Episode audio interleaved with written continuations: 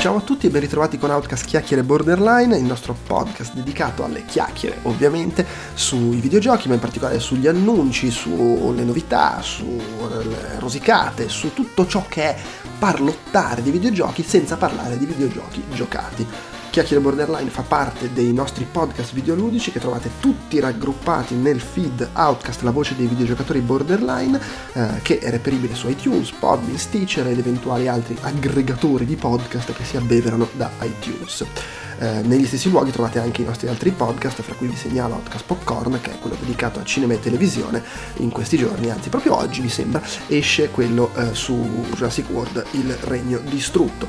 Su Outcast.it invece trovate tutto il resto, il resto della nostra produzione audio, video per iscritto con articoli, approfondimenti, podcast, video e la qualunque. E anche le cover story, quella di giugno è stata dedicata appunto a Jurassic World, Jurassic Park, dinosauri, cavernicoli e via dicendo.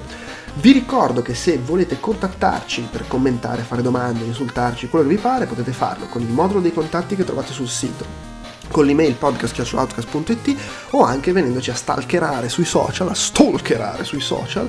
Eh, ci trovate come Outcast Live su Instagram, su Twitter e su Facebook, sia con la pagina ufficiale sia con il gruppo di discussione dove potete venire a chiacchierare fra di voi e con noi. Infine, se condividete quello che facciamo sui social network o se venite a votarci e a recensirci il podcast su iTunes, danni non ne fate, ci aiutate a diffondere quello che facciamo, quindi se vi piace quello che facciamo magari vi fa piacere. E se poi volete fare il passo in più, volete anche darci una mano sul piano economico per insomma le spese più o meno fisse, potete farlo facendo acquisti su Amazon Italia, Amazon UK, Tostodora e anche comprando le magliette tramite i link che trovate sul sito. Sono tutti acquisti su negozi esterni che ci danno una piccola percentuale di quello che spendete senza però fare insomma applicare applicare a voi, oppure se volete farci proprio delle donazioni dirette potete farlo con Patreon, donazioni mensili, o con PayPal, donazioni occasionali, eh, anche in questo caso trovate i link sul sito e fra l'altro se ci fate donazioni dirette vi sbattiamo nella Hall of Fame che è, insomma è il nostro piccolo, semplice, eh, umile modo per ringraziare tutti quelli che hanno voluto darci una mano in questo modo, ma comunque insomma, potete anche non darci dei soldi, va benissimo lo stesso. Direi che è tutto, vi lascio il nuovo Outcast Chiacchiere Borderline.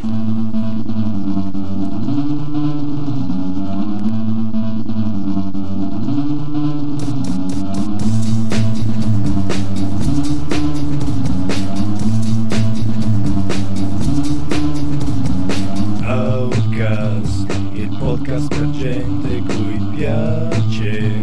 Non darsi né tregua né pace, con news, con commenti, con re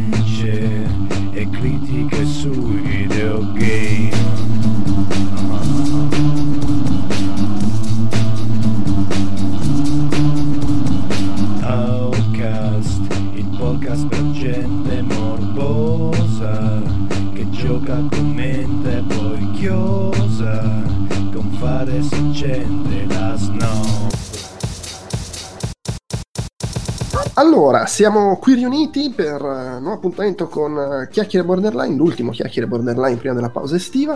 Um, io sono Andrea Maderna, oggi come ci sono? Andrea Peduzzi, Ui. Lorenzo Pocotobaldo. Ciao a tutti. Questa volta dall'inizio, anche perché, sì, inizia, anche una... abbiamo iniziato tardi. Per no, per una volta sì. Giustamente la volta che tu arrivi presto iniziamo tardi. Ma è giusto così, è, è scritto. Eh, infatti sì. E poi Alessandro De Luca. Ciao a tutti. E boh, forse si aggiunge poi il Colaneri, vedremo se, se, arriva effettivamente o se erano tutte menzogne le sue. Ehm, allora, abbiamo un po' di cose di chiacchierare, come al solito abbiamo una scaletta che fino a, fino a, ieri era vuota, adesso è strapiena e in corsa svuoteremo perché ci renderemo conto che avremmo fatto le due col primo argomento, giù di lì. No, in realtà il primo argomento secondo me va via veloce nel senso che eh, si è tenuto ormai una, una, decina di giorni più o meno, due settimane fa, le, le tre. Eh, la prossima settimana, se non ci sono imprevisti, registriamo il solito reportage in cui chiac- io che ci sono stato chiacchiero con altri che ci sono stati di quello che abbiamo visto, provato, eccetera. Però mi, mi incuriosiva sapere eh, da voi tre, insomma, da voi che eravate a casa, non so se l'abbiate seguito, non l'abbiate seguito, ve ne siate fottuti eh, o, magari, o magari avete solo visto annunci su Facebook, la qualunque. Che impressione vi ha fatto? Se c'è qualcosa che vi ha colpito del, eh, delle tre di quest'anno da casa, diciamo. Eh, non so, tipo Delu, tu uh, qualcosa hai, notato? Ma allora, di qualcosa me ne sono completamente di- dimenticato, per tipo la, la, le prime... Um, conferenze sono state quella di Sony, se non sbaglio. Eh, vabbè, sì, ci sono stati i tre, i tre hardware, insomma, Sony, PlayStation. Ma... dimenticato, tipo quella di Ubisoft me ne sono dimenticato e non l'ho guardata. Questo dà, dà, l'idea, ragazzi, voi state ascoltando un podcast di grandi opinionisti del videogioco che si dimenticano che c'è le tre. No, eh, ribilancerò tutto io perché ho visto tutto, ho avuto Bravo. Ho visto, quella di l'ho vista. Okay. Ho, visto, ho, visto, poi dopo tutti i video di quella di Sony perché ero curioso soprattutto di Death Stranding, però c'erano anche altri, tipo quello di The Last of Us 2 l'ho visto e, e in generale poi comunque sì, ho seguito abbastanza. Non... C'è qualcosa che ti ha, ti ha affascinato? Eh, di The Last of Us 2 è bellissimo secondo me, è, cioè, è proprio è paraculo nel senso che gioca tanto con i sentimenti, il fatto, lei, però è, gio- è, è, girato benissimo proprio il, il, il, la dicotomia tra quello che accade tra le, loro due, quello che, le, le, che, la tizia dice a Ellie e poi quello che succede con Ellie nella, nella parte giocata. E... Giocata? È una merda, ma per cortesia era tutto finto, palesemente, anche il motore grafico è finto. Infatti, giu- giustamente, giustamente Delu ha detto è girato benissimo. È girato benissimo, è fake più fake che di fake non si può. Cristo. la solita roba super scriptata di eh, Naughty Dog che magari può piacere, cioè della, io sono del partito di Stefano Nabu. C'è stato, c'è stato un mezzo flame fra un tizio di Avalanche, eh, non mi ricordo, che li ha accusati di aver usato un motore fake e loro si sono risentiti. Beh, è palesemente fake, il render è più fake di Motorstorm, è c'è tutto scriptato, quello non è gameplay neanche se me lo vengono a giurare loro. Quello di Crystal Dynamics ha detto, ah, ecco, grazie, detto sì, ma sai più che altro Pocotto il discorso è l- già di base i giochi Naughty Dog tendono a essere molto lineari guidati le animazioni eccetera. Poi in realtà ti puoi muovere però insomma c'è comunque una sua linearità eventi in più fanno la demo per le tre dove sicuramente è tutto programmato per far vedere ogni singola figata che ci può essere sì, nel gioco allora, che quando non giochi non riesci a fare tutte quelle cose in fila perché ma figuriamo un conto è presumere vendere sogni un conto è vendere fumo diciamo che è anche ora di dire basta avete rotto i coglioni. Però attenzione, io qua mi espongo, secondo me, mentre per esempio la, le famose demo di Alien Colonial Marines e di eh, Bioshock Infinite ah, erano, erano piene di roba che poi nel gioco non c'era. Qui allora... secondo me è tutta roba che nel gioco c'è, ma non così, cioè nel senso che non riesci a farla in quella maniera così fica, elegante da film. Eh, parlo delle parti di combattimento, eh, intendo. Poi è chiaro che lei che raccoglie la bottiglia, la spacca in testa, la eh, lancia la roba, la schiva, la para, fa disfa, cazzo, ma figurati.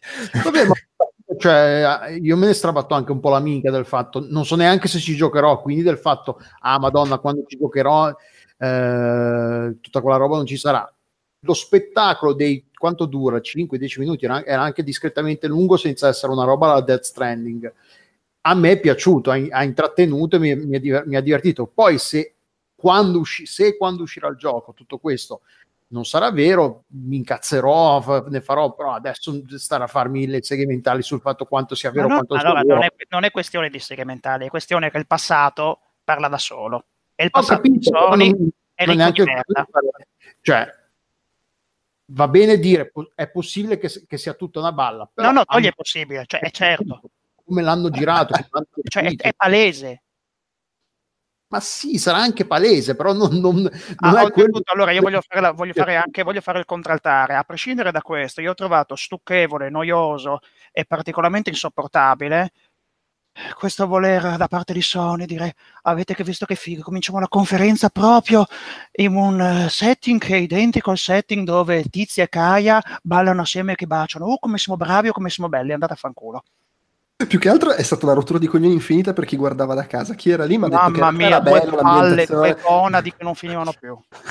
Perché tu Delus hai visto e lo, e erano, non ti sei succato i 15 no, minuti in cui loro si spostavano da, un, dalla, da, da, da, dove hanno fatto vedere il trailer di The Last of Us a dove hanno fatto vedere il resto della conferenza. 15 minuti di gente che parlottava e faceva vedere il trailer del DLC ah, di Call of Duty. Ho letto qualche commento che dicevano che, che quella era una stata cazzata enorme, cioè non puoi fare una, una, una conferenza con delle pause cioè del genere, fosse anche perché poi era in diretta, quindi fosse stata una roba che tagli, dici vabbè. Eh, infatti, perché comunque, ripeto, chi era lì mi ha detto che era stata anche bella come cosa, però eh, chi non era lì, ovvero la stragrande maggioranza della gente, si è rotto eh, sì, sì, no, di quello ho letto. Poi cosa ho visto? Ho visto la roba di Ubisoft, ho visto il, il video di, di Division 2, l'hanno fatto su X, alla, alla, conferenza di Xbox. Non mi ricordo. Vabbè, adesso non c'è bisogno che stiamo a vedere ogni singolo gioco, perché... No, però in generale sì, cioè, ormai queste sarà che, che incomincia a essere anziano e l'effetto sorpresa è sempre è difficile che rimanga sorpreso a bocca aperta.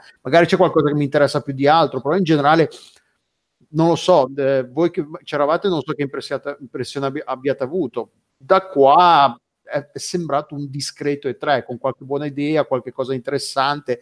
Il Giappone eh, medievale feudale che l'ha fatta da padrone, perché non so quanti cazzo di giochi ci sono ambientati in quella, in quella ambientazione più o meno fantasy, più o meno realistica. E poi vabbè c'è Kojima che ha fatto la sua solita Kojimata che c'è il potenziale, di, il potenziale puttanate è a un miliardo, però ha, ha, ha, fa, ha, sempre il suo fascino, quindi la speranza c'è che non sia solo una cazzata, tutto fumo e niente arrosto. Allora, io dico invece che per me è stato un discreto E3 di merda. E3 da, un E3 da che paio di coglioni, eh, posizioni dominanti e non abbiamo foglia di fare un cazzo.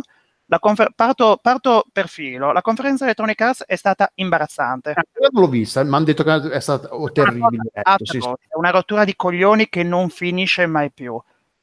Lunghissima, pallosissima, con eh, secoli passati a parlarci dei giochi sportivi che non ce ne fotte un cazzo, con Battlefield 5 e la sua quota rosa dei lesbiche che anche qui non ce ne può fottere un cazzo. Oltretutto anche Battlefield 5 che si vende poi al mondo dei Battle Royale, Dio ce ne scampia liberi. Già era una saga in caduta libera, figurati come potrà diventare in futuro. In più ci siamo ciucciati anche Unravel 2, che figurati mi ci è rimbalzato addosso, e l'altro tremendo, intollerabile indie con quella tizia che ti dice good, that's good, yeah, yeah, yeah, yeah, yeah, che non fa altro che citare praticamente la puntata di Simpson in cui Homer allaga la città di Springfield per far finta che sia un'opera d'arte. Una roba veramente inguardabile e intollerabile.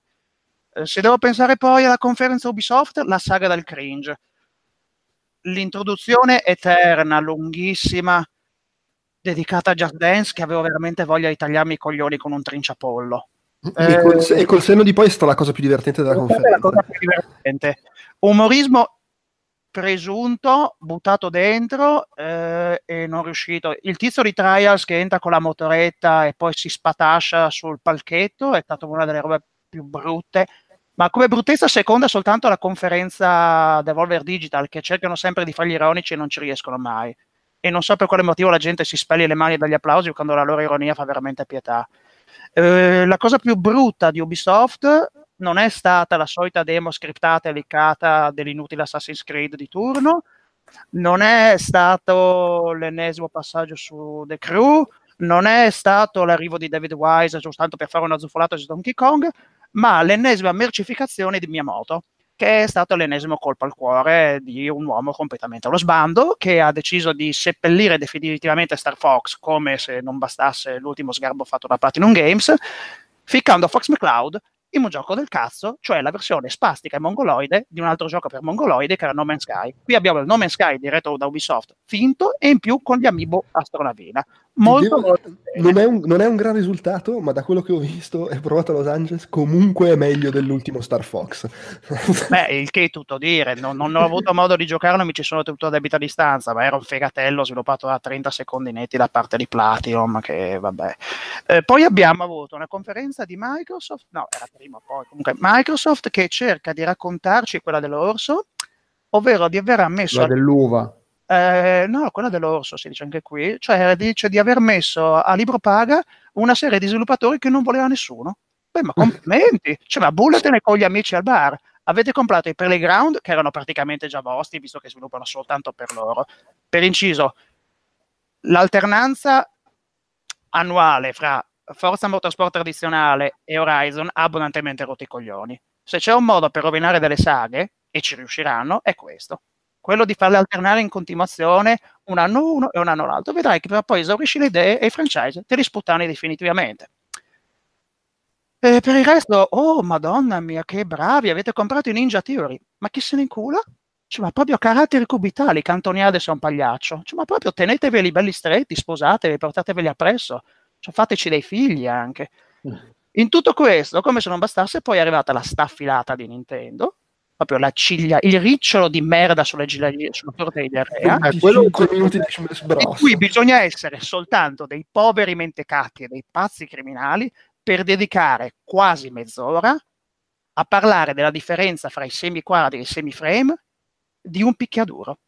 Devi essere stupido nella testa, stupido e mentecatto.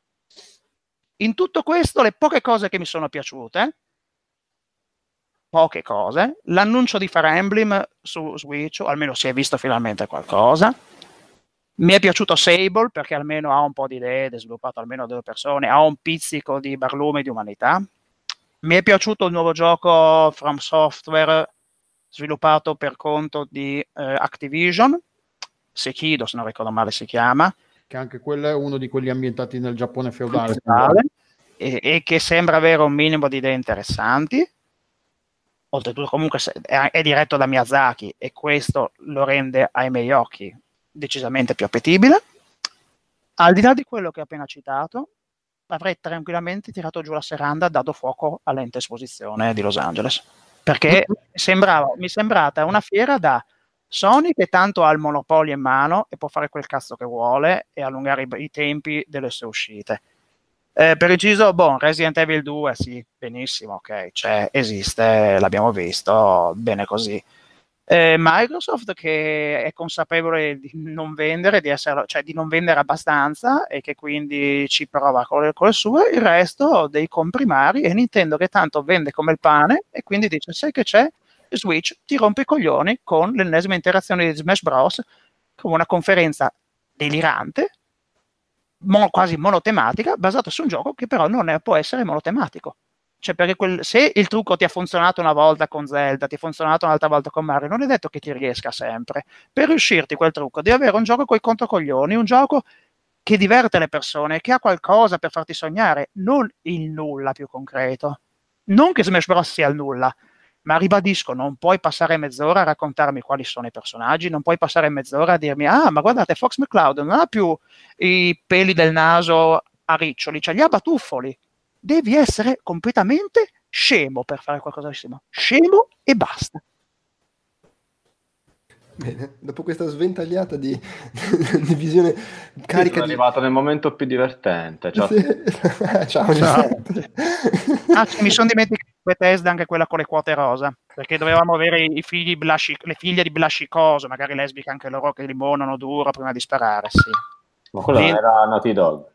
No, no, beh, quello è prima. Adesso abbiamo anche le figlie Blasci- lo spin-off di... di Ah, giusto, di eh, Wolf- Wolfenstein con le figlie, sì. Sì. Benone, guardate, fica- continuate a ficcare queste cose a viva forza dentro.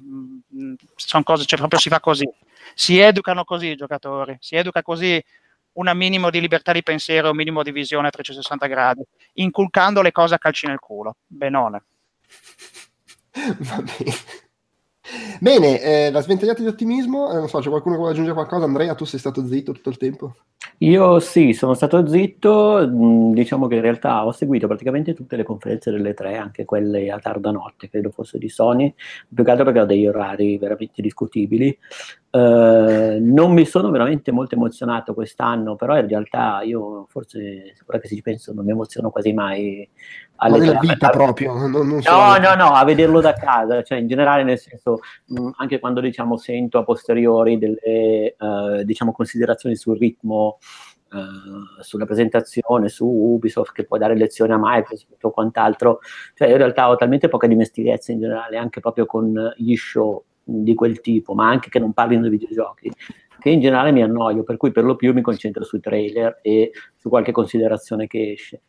E c'è anche da dire che sono sempre conferenze che appunto guardo da casa, ma magari mentre faccio altro, con occhio sulla conferenza. Per cui se devo dire cosa aspetto, diciamo, dalle tre, cioè le cose diciamo che avrei voglia di giocare anche subito, c'è Control, per esempio, il eh, gioco di Remedy, di cui credo tu abbia parlato in maniera interessata, se non sbaglio. Sì, sì, io presentazione. A Quantum Break con la protagonista di Beautiful. Sì, sì, sì, esatto. Sì, Vabbè. basicamente questo. Sì, sì. E poi io la- diciamo non, non- non sono così drastico, anche perché in effetti Quantum Break mi era piaciuto, quindi non- cioè, mi aspetto anche un po' di ritrovare qualcosa di Alan Wake, ma in generale a me le storie di Remedy non dispiacciono quasi mai.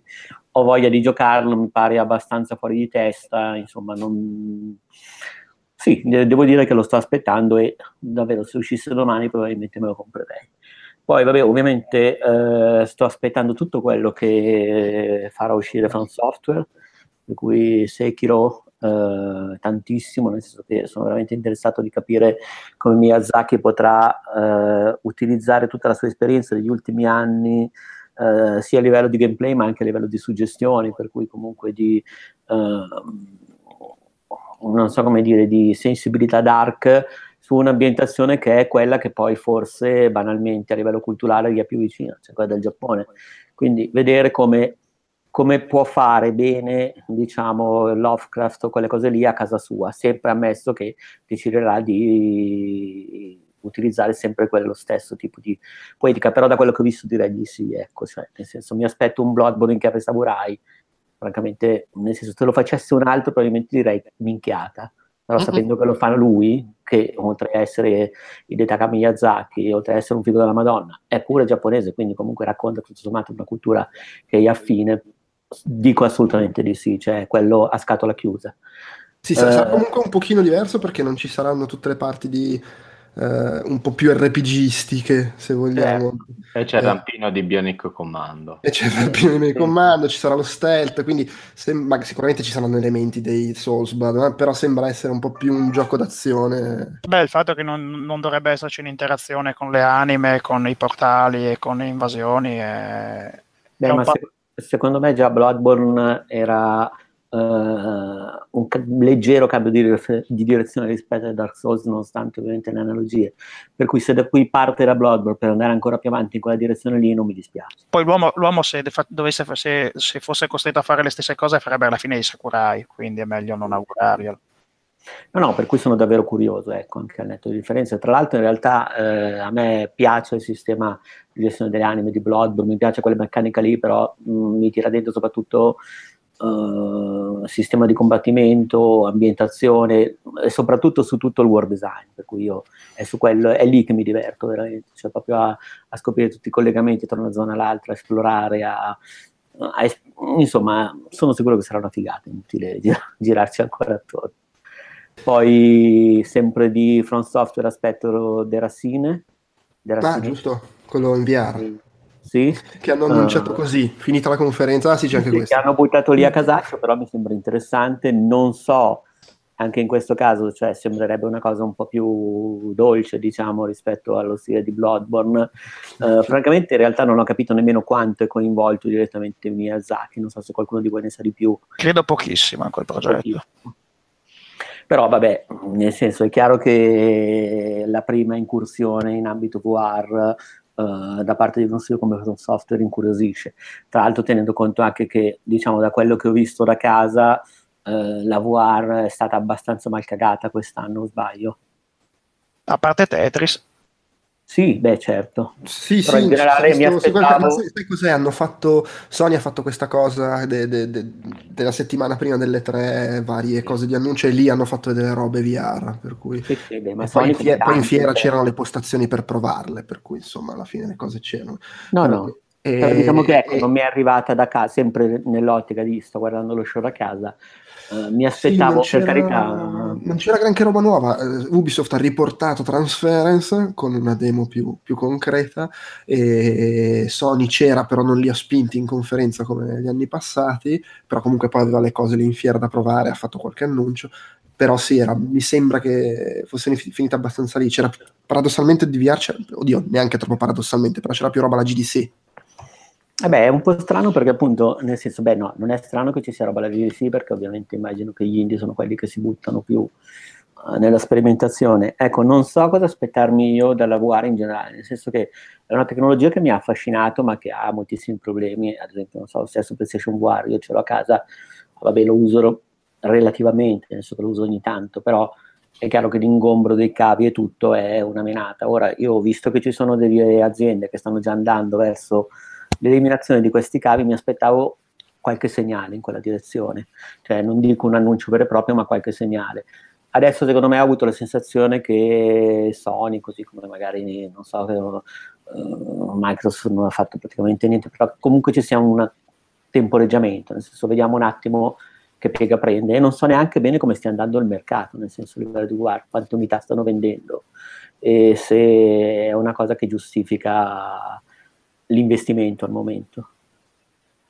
Onestamente non ne ho idea. Per cui... eh, nel senso, quello che ho avuto da casa è l'idea di... Però mi pare che fosse... Non la, non la togliamo, nel senso non è uh, Kinect, ovviamente molti, ci crediamo ancora, però per adesso aspettiamo. Per cui però non, ha... non ci ha esattamente sorpreso come vendite, anzi probabilmente anche venduto no, un po' meno di quello che speravo. Ma, ma quello, mi, quello, me l'aspettavo perché comunque eh, al lancio era relativamente costosa. Parlo sempre di PlayStation VR che è forse quella più abbordabile per certi Sì, tra l'altro. Sì, sì è quella più abbordabile, però... fermo restando che devi avere PlayStation perché sennò comunque certo, è abbordabile. Certo. Cioè.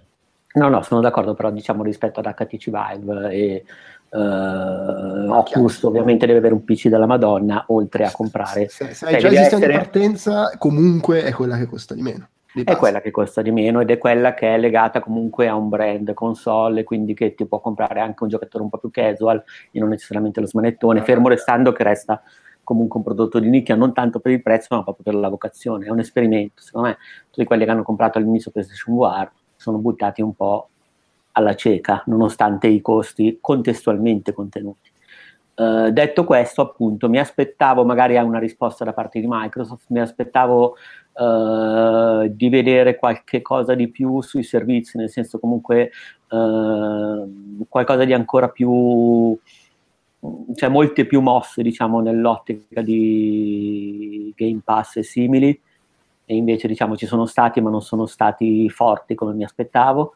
Uh, Secondo me quelle sono robe che stanno testando adesso e magari provano a spingerle sì, con la prossima sì, generazione. Esatto, sì. Beh, io penso che la prossima generazione sarà, potrebbe utilizzare questo tipo, beh, a parte che la prossima generazione sarà, credo, una generazione di uh, rivoluzione probabilmente, nel senso se stiamo a vedere un po' le cose, per cui una delle rivoluzioni potrebbe essere legata ai servizi streaming, forse più che alla realtà virtuale. Boh. Uh, è, è, la visione di Electronic Arts. Io spero che non si realizzi mai a questo punto. E spero che Electronic Arts naufraghi e vada, vada, a schiantarsi sugli scogli dopo quello che ha dichiarato. Ma sai, io adesso chiaramente eh, è una questione che il mercato dei videogiochi dovrà valutare probabilmente in modo diverso rispetto sai, alle serie. Il problema di quelle cose lì che secondo me possono funzionare solamente quelle di, di, di, di, di, di Falardo. Esatto. Cioè non è come eh, Netflix che a un certo punto ha detto oh qua eh, nel momento in cui esplode veramente lo streaming tutti cominciano a tenersi la loro roba ok cominciamo a produrre roba valanga. E oggi Netflix butta fuori una serie tv al mese anzi scusa una serie tv a settimana. Eh, una Electronic Arts una Bethesda un, una Ubisoft no, non possono produrre no no no ma sono servizi che io al momento associo ai, ai, produttori di console. Eh no, è chiaro però. Da loro che capisco che eh, tra l'altro chi è che si è mosso per fare un Game Pass eh, mm. Electronic Arts? Electronic Arts? Sì, è per giunta su PC. Sì, sì. Vabbè, comunque staremo a vedere. Electronic Arts è comunque uno dei più forti e ha un catalogo interessante. È pur chiaro che secondo me sì, è una cosa che resta legata al, uh, diciamo, ai produttori di console e che poi va, è tutta da vedere perché sì, uh, non so come dire, l'all inclusive in un contesto come quello del videogioco, dove comunque i tempi di fruizione, a parte per gli indie, sono piuttosto lunghi, quindi magari stai sullo stesso gioco anche un mese se sei una persona... Non, sì, è vero, è vero anche questo. Media. Serve anche meno roba. Cioè, è vero che... Eh, serve senso, meno roba. Eh, Netflix deve produrre miliardi di cose. Eh, alla fine il binge funziona perché tu puoi anche metterli la sera e consumare ore e ore e ore. Così. Un videogioco puoi consumare ore e ore e ore e fe- andare avanti di un tot, cioè quindi sostanzialmente cioè, c'è da studiare e poi ci sono i costi di sviluppo del videogioco che sono diversi immagino da quelli dello sviluppo delle serie e non mi riferisco a prodotti eh, magari indipendenti però diciamo se vuoi anche schierare ogni tanto eh, lo Stranger Things, diciamo, dei videogiochi, che pure, vabbè, adesso non mi aspetto questo incredibile astragettismo, era per fare un esempio di grandezza, eh, penso che non so quanto potrebbero bastare le vendite di questo tipo di servizi. Insomma, mh, è diverso il mercato, è diversa la fruizione, No, certo. è diverso lo sviluppo. Mh, mi interesserebbe, perché io sono sempre a favore di questo tipo di servizio, ne faccio largo uso e in generale comunque mi affascina, però ho la sensazione che ci debba trovare un po' una dimensione differente, però vai a sapere. Sì, è che siamo sempre lì, se poi va a finire che de- de- de- per avere i giochi devi, eh, ti fai quello di Microsoft perché c'è l'Xbox, eh, però poi quei giochi stanno su quello di Electronic Arts, eh, ma esce Beyond, eh, che palle, devo fare anche quello di Ubisoft. Eh, Sì, no, certo, ma l'ideale sarebbe un servizio unico, che non succederà mai perché a questo punto sennò avevano già fatto la console unica. eh, Quindi no, vabbè, però PC almeno un servizio PC. unico per piattaforma non sarebbe da buttare. No, quello è, quello è il minimo sindacale. per Però ad esempio adesso su non faccio l'esempio di Electronic Arts però su Game Pass di Microsoft puoi già giocare ad esempio i giochi di Ubisoft The Division Sì, sì, certo, Game sì. Pass È vero. Sì, sì, sì. No, no, ma il Game Pass, infatti, è da lì che funziona. Cioè, che hai, la piatta- hai i giochi Microsoft, ma anche... Sì, è che poi il rischio è che cominciano a farsi la guerra delle esclusive anche su quello e che ne so, a me non me ne frega niente, però tipo The Division 3 per un anno è solo sul Game Pass di Sony. sì, sì, sì. E mi- Eh, come Twin Peaks Vabbè, su ma- Showtime e non su Netflix. no, no, Vabbè, no. ma te- però scusa, Twin Peaks è su Showtime perché è una serie di Showtime. No, Vabbè, cioè, non- non, è niente di diverso di... No, no, no, per quello volevo gli dire accordi fatti che non, so. ha- non ha- non è stata ceduta, diciamo. so, eh, No, ok, però se, se, Io- se- io- se- se- scusa, la scusa, la scusa un attimo. Pocotto, è diverso perché Showtime è il suo servizio con le sue serie. certo. Electronic Arts che lo dà in esclusiva a Sony non è che lo, ce l'ha in esclusiva sulla sua piattaforma, lo dà in esclusiva a una piattaforma delle tre su cui potrebbe darlo. Secondo me è un po' più cagacazzo come cosa. Beh, cagacazzo, ma c'è sempre state queste cose. Ci sono giochi che escono in esclusiva su determinate console per tot Ah, certo, in copia fisica e poi dopo, dopo appena l'esclusiva decade mi viene in mente uno, scusa, eh, mi- eh, Nier Automata che era esclusiva PlayStation 4 e PC fino all'altro giorno e adesso è- arriva in versione Xbox One eh, migliorata con tutti quanti i DLC e senza Eh, a, me, a me viene in mente tutta la Eh. conferenza Microsoft delle tre console che launch exclusive Ah no, certo, sì, sì, ma il, il discorso è che proprio perché, come diceva Andrea, è un mercato diverso quello dei videogiochi, secondo me eh, se tu fai il Game Pass per la tua piattaforma e incominciano a non esserci due, tre, quattro multipiattaforma pesanti, è molto più pesante che se hai Netflix e non c'è la serie di Showtime. No, no, assolutamente, assolutamente. No, ma perché se l'è fatta Showtime ha ceduto i diritti eh, a Sky per la distribuzione nei paesi non c'è Showtime e quant'altro, però quello che voglio dire è che eh, effettivamente cioè le terze parti ci devono essere più o meno tutte, cioè tu devi sapere, poi al massimo c'è l'esclusiva che ti fa pendere per un servizio o per l'altro, così come per una console per l'altra. eh. Beh, le terze parti vanno dove vende di più, semplicemente. No, certo, però secondo me se devi tenere un servizio competitivo te le devi assicurare. Sì, sai, poi lì dipende anche il discorso è che la terza- le terze parti vanno sul, sul Game Pass dei, dei- dei produttori hardware a seconda di quanti soldi gli danno come Cioè, percentuale. il, il Game Pass, il Game Pass di Microsoft è un tentativo di diversificare l'offerta e di non mettersi a, a testa dura e a viso a viso con Sony, offrendo qualcosa di diverso, perché Sony un servizio simile non ce l'ha, ma non gli interessa neanche averlo, perché avendo un installato di oltre 60 milioni di console ha il coltello dalla parte Eh beh, però è anche vero che Sony è stata la prima eh, a dare giochi mensili, cioè è quella prima che ha... Ah, che no, Sì, ma- ma era mascherato dentro il pagamento del servizio online. Beh, ma questo di no. contro ti dava un servizio online che Microsoft ti faceva già pagare dall'anno prima con Xbox 360, se non Ma sbaglio. di fatti si sono adeguati. No, Microsoft no, poi- si sono adeguati e in più ti hanno dato dei giochi. I giochi che adesso altalenanti a me ci sono stati gustosi e in effetti molti giochi li ho giocati attraverso questo servizio. Però è stato il primo tentativo, è per quello che mi aspettavo da Sony una risposta forte in questa direzione. Evidentemente adesso non ne hanno bisogno, come dici tu. Cioè, sono- No, però secondo me se al, al prossimo salto generazionale una solo delle due ti propone un Game Pass nel quale hai al day one tutti i giochi di quel produttore e parecchi giochi multipiattaforma e l'altra non te lo propone può essere un'arma non da poco. Cioè Sì, spendo fermo 9, restando che 9 euro al mese e tutta quella roba. adesso quello di Microsoft vale il prezzo, vale il suo prezzo, cioè nel senso comunque è un servizio che trovo No, chiaro, però non è una cosa che ti- Sì, io, io trovo invece, io trovo invece che per quanto interessanti quei servizi abbiano una tara, ovvero il fatto che quando hai un'offerta smisurata di migliaia di titoli, alla fine finisci per non sapere cosa vuoi giocare, a meno che tu non abbia le idee chiare. Eh, quello però secondo me è un po' il problema di tutto questo tipo di Eh sì, perché però tutta la mentalità, ci siete? Sì, sì. Cioè, nel senso, la mentalità per arrivare, cioè noi non siamo pronti, nel senso che noi veniamo da un periodo in cui avevamo poche cose e ne volevamo sempre di più e non potevamo averle.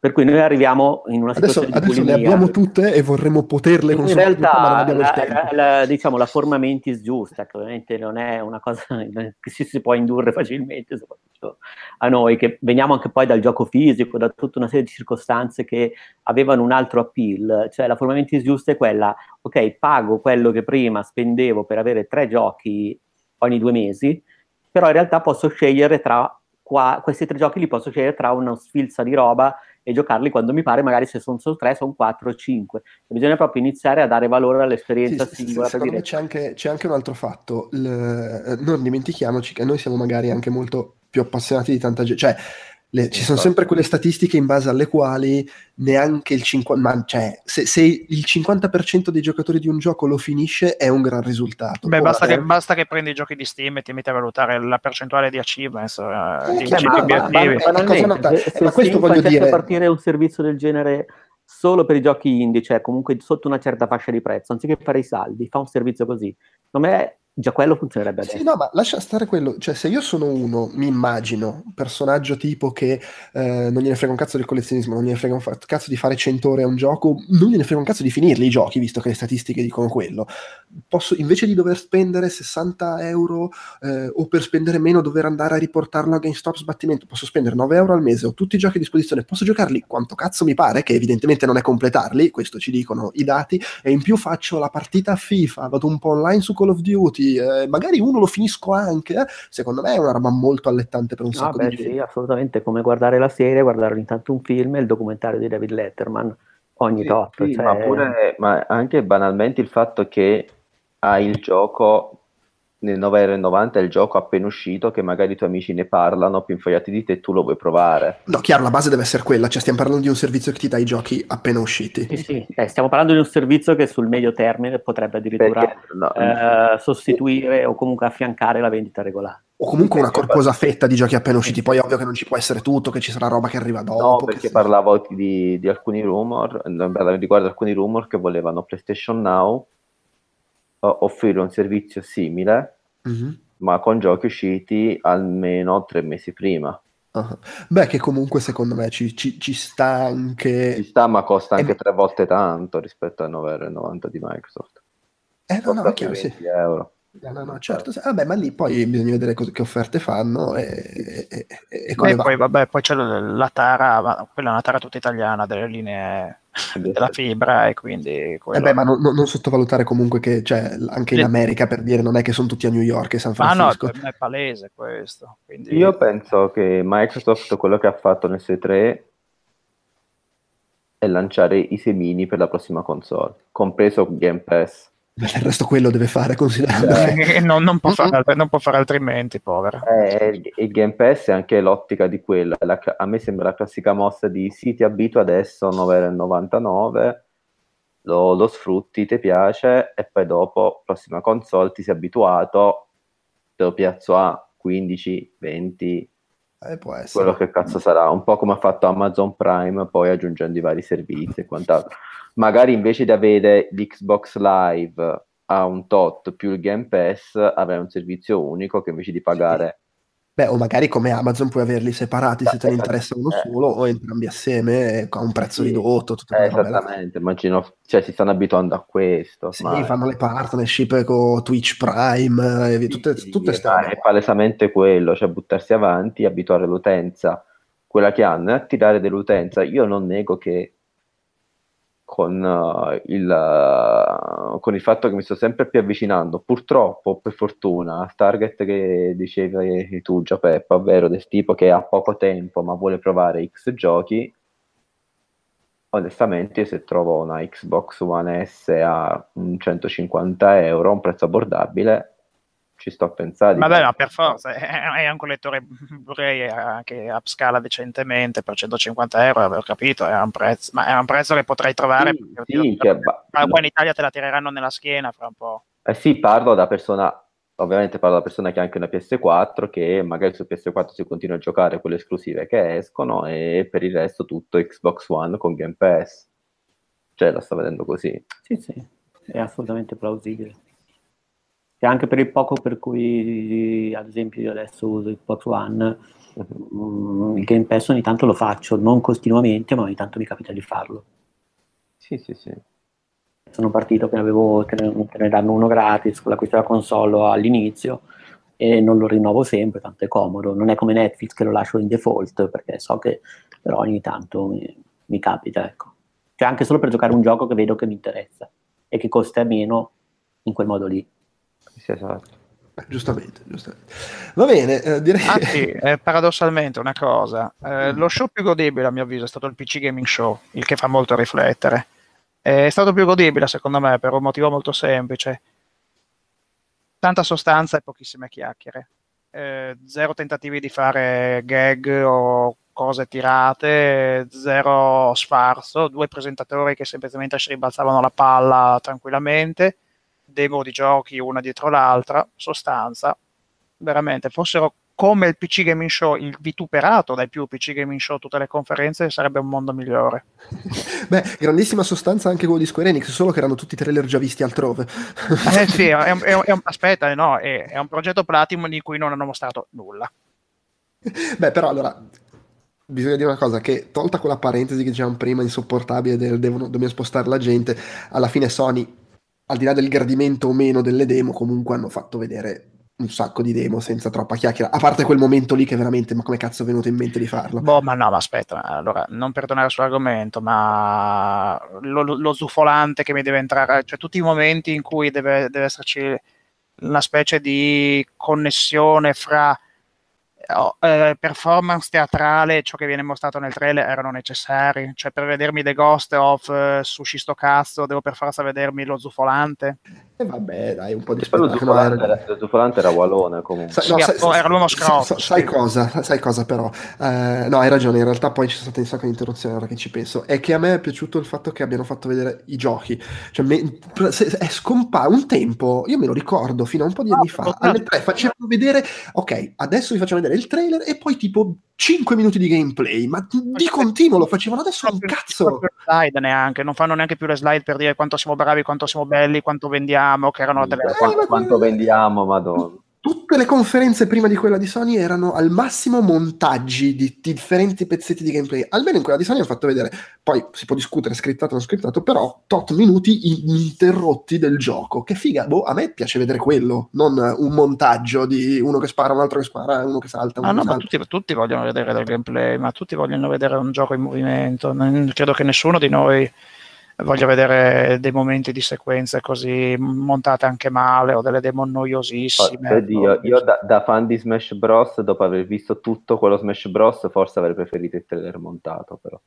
Eh, infatti era montato, era montato col culo. Comunque devo dire complimenti a Nintendo per l'avanguardismo di mostrare una patch note in video, che veramente... Cioè... Vedi, vogliono far vedere che sono per i giocatori hardcore. No, ma... Vorrei che minaccia il suicidio, dai, sono, sono, veramente drammi di un certo spessore. Ah, ma tanto mi hai fatto venire in mente, Giuseppe, che un'altra cosa che mi è piaciuta delle tre, anche a me, è stato The Last of Us 2, non tanto per la parte iniziale, che in effetti ho trovato un po', cioè non mi ha colpito poi così tanto, ma per tutto il poi il giocato, quello mi ha coinvolto e non sono mai stato un fan del... Com- non ho capito perché hai detto anche a me, perché a me è annoiato da morire della Last of Us. No, ah, eh, non ho mai fatto venire in mente anche a me perché era piaciuto forse prima a... Eh, a me, a me. Ok, ah. esatto. No, nel senso mi è piaciuto anche quello, nel senso che mi ha, cioè non, ripeto, non, non mi ha coinvolto nello specifico, diciamo, il bacio di L, quella parte che in realtà ho trovato un po', mm, boh, un po', un po' direi fanservice, tra virgolette, nel senso, anche se è più service di un certo modo di, però vabbè, mi, mi aspettavo, cose era le tre, però mi è piaciuto invece il fatto, quello che ho visto proprio del giocato, cioè tutta la parte che si è vista così di, di stilt mi è sembrata intrigante e mi ha fatto venire voglia di giocarmi pure quello. Tutto qua. Va bene, dai, io comunque così per dare un po', per eh, ribattere a Pocotto, in realtà a me fa piacere, cioè, poi si possono fare in maniera impacciata, è inevitabile, però in realtà a me fa piacere che comunque in un certo qual modo si sia dato retta alla gente che rompeva il cazzo e quest'anno sia stato pieno di giochi con protagoniste donne e l'omosessualità e il nero, il cinese, mia nonna, alla fine... No, allora, a me la diversità va benone. Ma io trovo spesso e volentieri che tutte queste cose vengono fatte per fare in modo che giochi inutili e dannosi come The Last of Us possano avere il loro 15 minuti di celebrità. Vabbè, Ok. ma- ma- cioè, se- se- il, discorso, il discorso è sempre quello, cioè stiamo parlando Ogni di volta- Sony, ogni volta che si Microsoft, Nintendo, qualsiasi si cosa fanno è per, qualsiasi cosa facciano è per compiacere gli azionisti, cioè non ci piove su questo.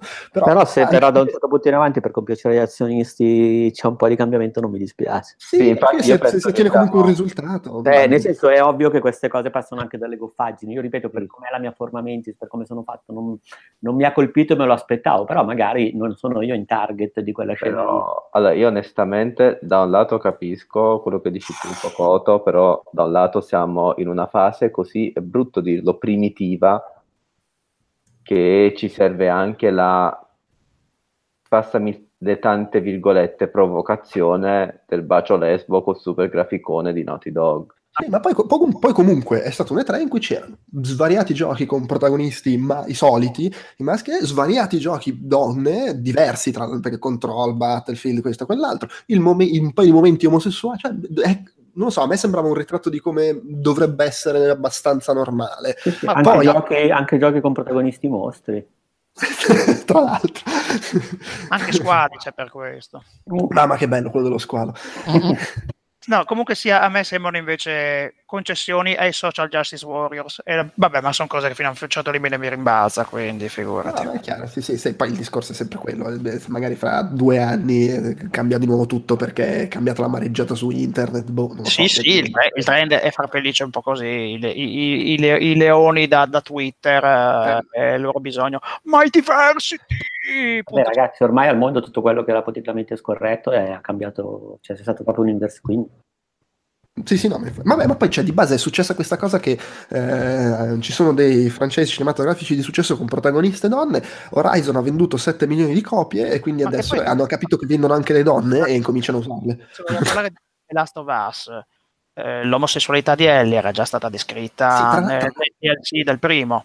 Sì, assolutamente, per cui non è che c'era neanche da stupirsi. È una novità, cioè, e, e- e so persino io questa cosa che non me ne frega un cazzo della saga e, ho- e odio quello sviluppatore con tutte le mie forze. Ma infatti è surreale la gente che si scandalizza, ma oh, ma svegliate. Ma poi c'è veramente qualcuno che si scandalizza davvero. Nel senso Sì, vabbè, sì, la gente si scandalizza sempre. Purtroppo sì, c'è gente Purtroppo sì. ma, senso, ma che non dice, che dice di scandalizzarsi, ma che poi dentro di sé ha un reale moto di scandalo, che non sia mia. Secondo, Secondo me sì. Secondo me siamo in un, un mondo così marcio che sì. E, Io secondo me fanno. e Tra l'altro, la so- gente- se ci pensi, sono stati fantastici perché sono riusciti nello stesso trailer a scandalizzare i poli opposti. Da un lato, oh, la violenza, e dall'altro, oh, gli omosessuali. Ma non lo so, io invece sono più ottimista e penso sempre, cioè forse più pessimista. Secondo me è perché non guardi i commenti ai trailer. Preferisca comunicare una cosa, anzi se non la prova al 100%. Cioè, Ma pensa, c'è gente che si è scandalizzata, scopre- che si è scandalizzata scoprendo due giorni fa che per Gem fanno roba politica. Ah, davvero? Beh, mh, sono in ritardo di quasi 30 anni, beh dai. Sì, sì, no, gente che loro fan che dicono non vogliamo la politica nelle vostre canzoni, che hanno avuto tipo da- dalla prima canzone. Quindi, Vabbè, ma quelli sono ritardati mentali, perché eh, la, no, ma viviamo in la un politica, la mondo. politica è dappertutto, che, ti- che qui piaccia a loro meno. No, ma poi, come diceva pure Ugo in un podcast qualche parecchi mesi fa, anche non parlare di politica in realtà è una scelta politica, ma questo è banale. Cioè, anche voler evitare ogni cosa di politico è una posizione politica all'interno del tuo. Sì, cioè, voglio dire, allora, io sono infastidito solo per questo motivo, perché ogni volta che si parla di Naughty Dog non si parla ultimamente mai della ciccia intorno all'osso del giocato, ma si scrive, ah, ma come sono bravi a scrivere i giochi loro, ma che sceneggiatori hanno, e patapim, patapum, pataplam. e allora Uncharted è scritto più bello, piuissimo che c'è, e Us ha la scrittura più bella, più bellissima, che mamma mia, da Pulitzer, e bla bla bla bla bla, due coglioni. Vabbè, oh, giustamente. Ah, e poi uno, gli interessi sono... che- Non è che deve per forza piacerti, voglio dire. Io sto, giocando, sto giocando adesso ad Uncharted, per cui figurati. Tranquillo, io guarda, lo dico a ragion veduta, io di Uncharted ho giocato il 2, ho vomitato anche l'anima, mi ci tengo. Eh, la madonna, addirittura. Sì, beh, mi ha fatto veramente cagare, quindi, eh, cioè, ed, è considera- ed, era considerato, prima dell'arrivo del 4, il capitolo più bello in assoluto, con il 3 che veniva condannato da tutti. Il 3 è effettivamente un tumore, il è un tumore meno brutto, ma per me resta uno schifo. Ma no, Vabbè, me è anche una questione di aspettative, nel senso, cioè io l'ho giocato con, con aspettative basse e mi sono divertito, non, non me la sento di definirlo, di essere così drastico da una parte né dall'altra. Vabbè, lo dico a ragione veduta, poi Castancello l'unica eh. cosa che mi consola è che li ho pagati poco, quindi pochissimo. Vabbè, quindi è importante anche quello. Va bene, dai, allora questa, ah, no, questa teoricamente breve discussione sulle tre, da, da, chi è rimasto a casa, direi che si può concludere qua. E, ehm, e passiamo, passiamo, al prossimo argomento di una scheda che verrà sfoltita a breve, perché sennò qua facciamo le quattro di notte. Comunque, eh, Andrea, tu oh, mi dicevi che ti sei un po' informato su uno dei grandi temi eh, dell'internet videoludica recente, eh, ovvero la, il fatto che l'Organizzazione Mondiale della Sanità ha inserito la dipendenza dai videogiochi sua, nel suo elenco delle patologie, giusto?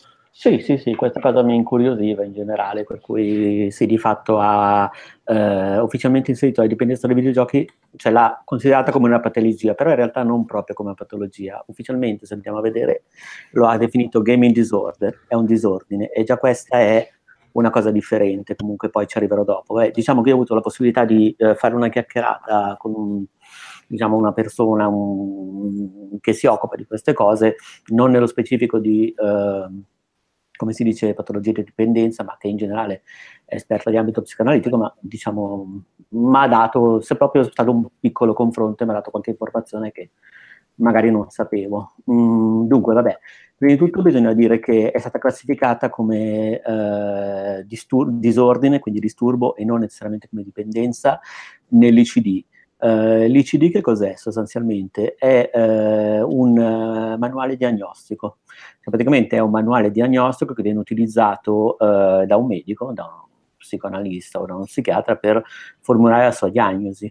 E non è nemmeno l'unico, nel senso che là ce n'è un altro, ad esempio molto utilizzato, che si chiama DSM, eh, anche questo è arrivato alla quinta edizione, entrambi i manuali hanno diciamo, subito diverse revisioni nel corso degli anni, anche perché appunto le discipline legate alla psicanalisi e agli studi mentali sono molto dinamiche, perché siamo partiti da cent'anni fa che c'era l'elettroshock a situazioni attuali che sono decisamente più evolute. Quindi, diciamo, anche qui mh, classificazione, tutto quanto, però si tratta sempre di manuali diagnostici, quindi semplicemente adesso una persona che si trova un paziente che ha dei comportamenti uh, irregolari, magari legati al videogioco uh, o a un altro tipo di, tra virgolette, dipendenza, sa perlomeno come classificarlo o comunque ha raccolto delle informazioni.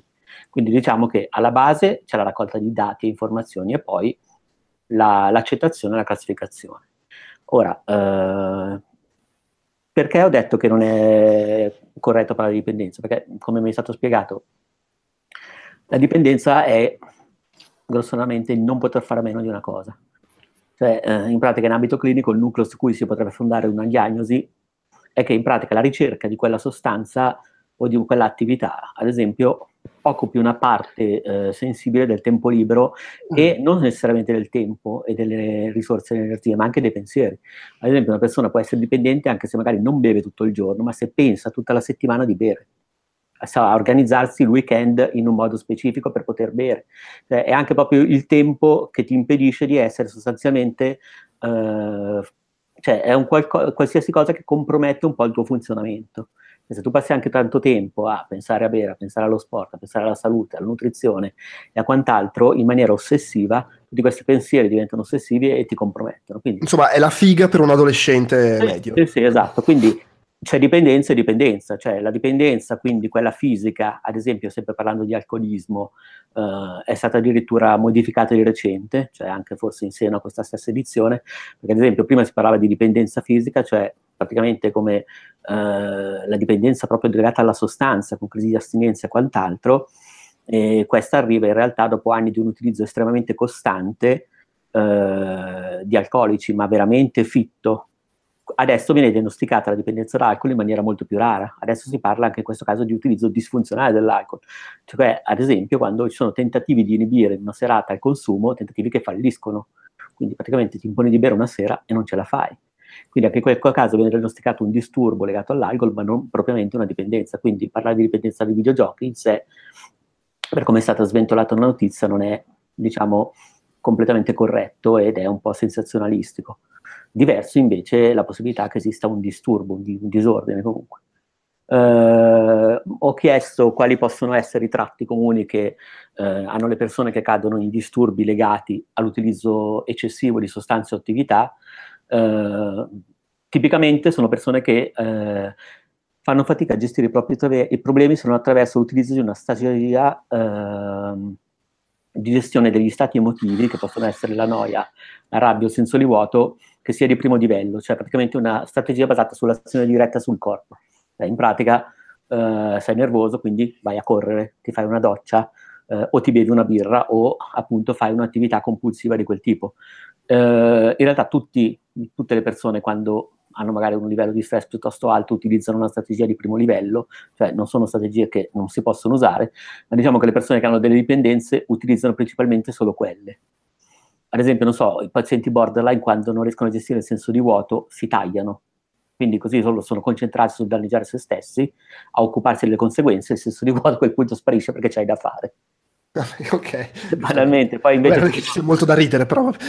no, no, no, certo, però è una pratica così e quindi le persone che hanno queste dipendenze in pratica eh, utilizzano strategie di primo livello e ci arriviamo dopo, diciamo, a collegarci con i videogiochi. Poi vabbè, quelle di secondo livello invece sono eh, azioni sui comportamenti per cambiare uno stato emotivo sfavorevole, quindi magari anziché ammazzarti di corsa, quindi una cosa fisica che proprio fa produrre, diciamo, delle sostanze, fai una passeggiata nel verde, chiami un amico, leggi, vai online a fare shopping, qualsiasi cosa che sia, diciamo, una situazione un po' più mediata, un po' più di mezzo. Poi ci sono le strategie di terzo livello, che sono praticamente le più evolute, quelle più diffuse tra gli adulti, cioè tra le persone che hanno raggiunto l'età adulta in maniera soddisfacente, che praticamente agisci sugli, sui pensieri sfavorevoli, sugli stati d'ansia, attraverso altri pensieri. Cioè praticamente sono tristi, sono triste e ragiono sulle conseguenze, perché sono triste, cosa posso fare, insomma, diciamo, senza avere necessariamente un'azione. Ok? E quella, diciamo, è il livello, la difesa più evoluta. Ora, il pronto è che noi funzioniamo tutti come il cane di Pavlo, cioè praticamente il cane che eh, riceveva la carne ogni volta che suonava il campanello e a un certo punto quando sentiva il suono del campanello aveva già la salivazione anche se non avrebbe avuto la carne. Così praticamente mm, se una persona che ha una dipendenza inizia a vedere che è annoiato, è in ansia, non è a suo agio in una situazione sociale e vede che ad esempio bevendosi una birra si scioglie, a quel punto il corpo, il cervello sviluppa un pattern, un pattern di difesa cioè dice, va bene, sono agitato, sono, ho dei problemi, bevo la birra, mi sciolgo. E la mente quasi sempre trova vantaggiosi questi pattern sul breve termine perché? Perché evita di produrre delle cose nuove, delle decisioni nuove. Visto che produce mille comportamenti nuovi ogni giorno, appena può risparmiarselo lo fa. Ed è quindi molto facile, diciamo, entrare in delle dipendenze, proprio per come siamo fatti. Per la mente è più facile sul breve termine aderire a dei pattern. Ecco, arrivando invece ai videogiochi, mh, sono stati abbinati a un disturbo, cosa che ha fatto scandalo, ma che in realtà lo dico proprio facendo l'avvocato del dialogo, perché poi io non sono un esperto. Quindi Beh, mi, ha fatto scandalo più che altro c'è stata la, la, la, l'alzata di scudi. Fatto, esatto, l'alzata di scudi del, del, del settore, diciamo, sì, perché sì. poi in realtà se guardi la discussione online c'è anche molta gente che dice sì, Moderata, però... Sì, sì, infatti. E quello ho trovato già una cosa matura, nel senso che mi sarei aspettato ancora più uh, rabbia, meno informazione così, invece ho trovato molte, molte voci diciamo che sono state molto più moderate diciamo nella sì, poi diciamo, diciamo, che molti di quelli che fanno i moderati però dicono in realtà lo fanno indirizzando la cosa verso, verso il, il, free to play. Ah il free to play è la droga e, e, magari escludono che possa essere anche in altri ambiti. No no no, no, no infatti. Vabbè, comunque esistono comportamenti di disturbo che sono associati anche ad altre cose, per esempio al, eh, dipendenza dall'esercizio fisico, ad esempio c'è l'autoressia, mi spiegava prima questa persona, che è l'ossessione del mangiare sano, che praticamente funziona attraverso gli stessi meccanismi dell'alcol, che tu inizi a pensare sempre che devi mangiare in un certo modo. E il punto è proprio il pensiero, cioè non è tanto l'azione, ma è come gestisci la tua vita, la quotidianità, la settimana, anche a livello di rimuginamento, mm, di rimuginio, scusate, eh, per un'attività, quindi appunto è quello il problema, cioè se tu sei al lavoro e pensi solo a giocare, a sbloccare un achievement, a quelle cose. A quel punto può essere problematico. Comunque, mh, mm, ipoteticamente, visto che qui proprio invece se eravamo proprio nella conversazione su un piano puramente ipotetico, è possibile che un adulto che sviluppa un disturbo, quindi non una dipendenza, ma un disturbo di, vicino a una dipendenza legata ai videogiochi, mm, dico disturbo, ripeto, perché appunto dipendenza è cioè, c'hai la crisi d'astinenza se non giochi, quello non, non si è, cioè non, non, è, non esiste, diciamo. Comunque probabilmente ha un problema di evitamento, cioè, se una persona ha già un carattere che lo porta all'evitamento, eh, se tu sei, hai la tendenza all'evitamento e sai che magari hai un cassetto di sensazioni positive sempre a disposizione, a disposizione come i videogiochi, nel senso positive che possono essere anche diciamo la sfida, negative, la perdita di tutto, però comunque sempre piacevoli, grosso modo, e con rischi molto limitati, a quel punto magari ti ci appoggi di più. Per esempio lo sport competitivo, ad esempio la partita calcetto ha eh, invece più rischi, ha più rischi fisici, ti puoi fare male, relazionali ed emotivi, ad esempio puoi essere insultato dall'allenatore e se tu rispondi all'allenatore magari la volta dopo non giochi più. Nel gioco banalmente eh, hai la sensazione di interrompere sempre la partita quando vuoi, più o meno, e tra virgolette se mandi a fanculo l'altro giocatore non, a parte magari un banno una roba del gioco online però non vieni uh, non, puoi, non, è che non puoi più giocare ti viene negato questo piacere uh, venendo invece diciamo a un'ipotesi a una vicinanza ad esempio il gioco d'azzardo visto che potrebbe essere un ambito uh, affine al disturbo dei videogiochi alla dipendenza da gioco d'azzardo anche online Uh, il gioco d'azzardo si basa su quello che è considerato il rinforzo più forte in natura, cioè il rinforzo di intermittenza. In pratica non sempre ti viene erogata la vittoria, non sai quando perdi e non sai quando vinci. E questo diciamo proprio meccanicamente, tecnicamente innesca una dipendenza fortissima verso un'attività.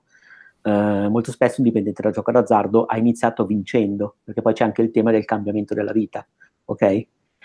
Mm, ha la stessa componente di casualità che diciamo prescinde praticamente è come si dice sempre è casuale però tu hai sempre la sensazione di vincere di svoltare inoltre a differenza dei videogiochi c'è il rischio nel senso che tu magari nel gioco d'azzardo perdi perdi soldi però questo rischio è mitigato sia perché magari pensi di averne ancora o pensi che vincerai la volta dopo, cioè è diverso dal rischio di un danno fisico, ad esempio, su un campo da calcio, un altro così.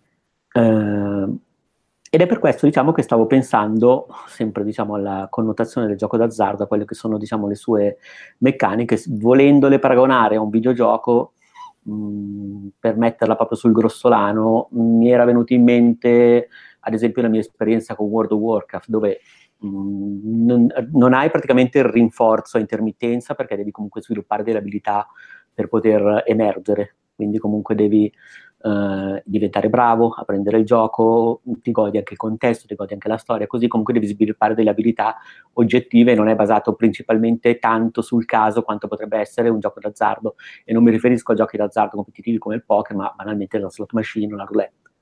Uh, tuttavia, però, c'è nel, nel, loot in World of Warcraft c'è la componente uh, di variabilità casuale, più o meno. Quindi quello potrebbe essere, diciamo, una cosa che si basa, che crea una minima dipendenza, una minima voglia di continuare a giocare. Tra l'altro, sempre parlando della mia, della mia esperienza con World of Warcraft, che è forse la cosa più, diciamo così, uh, pertinente a quelle che sono i giochi che ho giocato in vita mia, ecco, un'altra cosa che penso è che ho sempre incontrato due tipi di giocatori, cioè quelli che uh, si godevano la componente sociale, che si godevano anche la parte della storia e altri che invece erano magari bravissimi, però si godevano esclusivamente l'aspetto eh, sportivo del gioco, cioè volevano solamente fare i raid e potenziare il proprio gear. Cioè non, non erano per niente interessati a seguire l'andamento delle quest, a seguire le, la storia, un minimo, quel minimo di narrazione che pure il gioco onestamente offriva. Ma tra l'altro erano quelli che dedicavano più tempo al gioco ed erano quelli più ossessivi come comportamento verso il gioco, uh, erano quelli che meno si curavano degli aspetti che non fossero principalmente competitivi e legati alla ricompensa. E questa è una mia considerazione, nel senso poi ci sono sicuramente giochi più rischiosi, ci sono anche giochi che si basano proprio a livello di sviluppo su meccanismi di erogazione della ricompensa, rinforzo, che a quel punto possono essere assimilabili in parte al gioco d'azzardo, e ovviamente però non, di, non, è una cosa che vale per tutti i giochi. Uh, ritornando invece ai temi iniziali, cioè praticamente uh, uh, la strategia di prima, quelle di primo, secondo e terzo livello, eh, se per gli adulti appunto sviluppare una dipendenza dai videogiochi può essere legata all'evitamento, per il ragazzino il rischio di evitamento in genere è molto più elevato, a prescindere dai videogiochi, nel senso che un ragazzino tende molto di più a eh, spaventarsi nei confronti dell'esplorazione, soprattutto se una, un'azione esplorativa viene punita, nel senso magari si dichiara la ragazzina, gli va male, si sente brutto, viene preso in giro. Comunque in generale l'esplorazione per un ragazzino è sempre un'attività più complessa, meno strutturata per un adulto. Inoltre i ragazzini eh, hanno molta più difficoltà statisticamente a utilizzare strategie di terzo livello, cioè quelle di agire sul pensiero con un pensiero tipo vabbè mi ha preso in giro ma in fondo forse mi sono comportato male, forse le cose cambieranno, forse in realtà devo agire diversamente, ma in generale invece i ragazzini che non hanno ancora sviluppato abilità eh, sofisticate o raffinate come quelle degli adulti tendono a preferire la strategia di primo livello, quindi agire con l'azione sul pensiero negativo, quindi magari appunto andare a correre tutto quanto, oppure ad esempio rivolgersi ad attività eh, eh, sicure come potrebbero essere quelle dei videogiochi che ti permettono un evitamento senza rischi. Quindi il videogioco rientra più che altro nella eh, prima parte della strategia.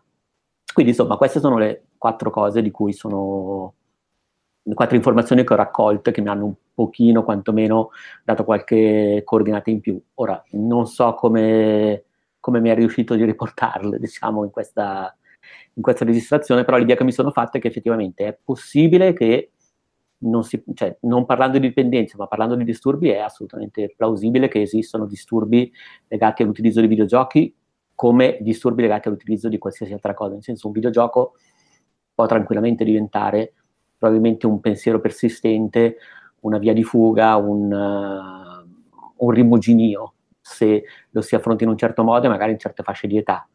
Di contro, secondo me, proprio per eh, quello che era il sistema di rinforzo eh, basato praticamente sulla ricompensa intermittenza, secondo me non tutti i videogiochi possono, anzi solo determinati tipi di videogiochi possono essere causa, diciamo, di questo tipo di disturbo.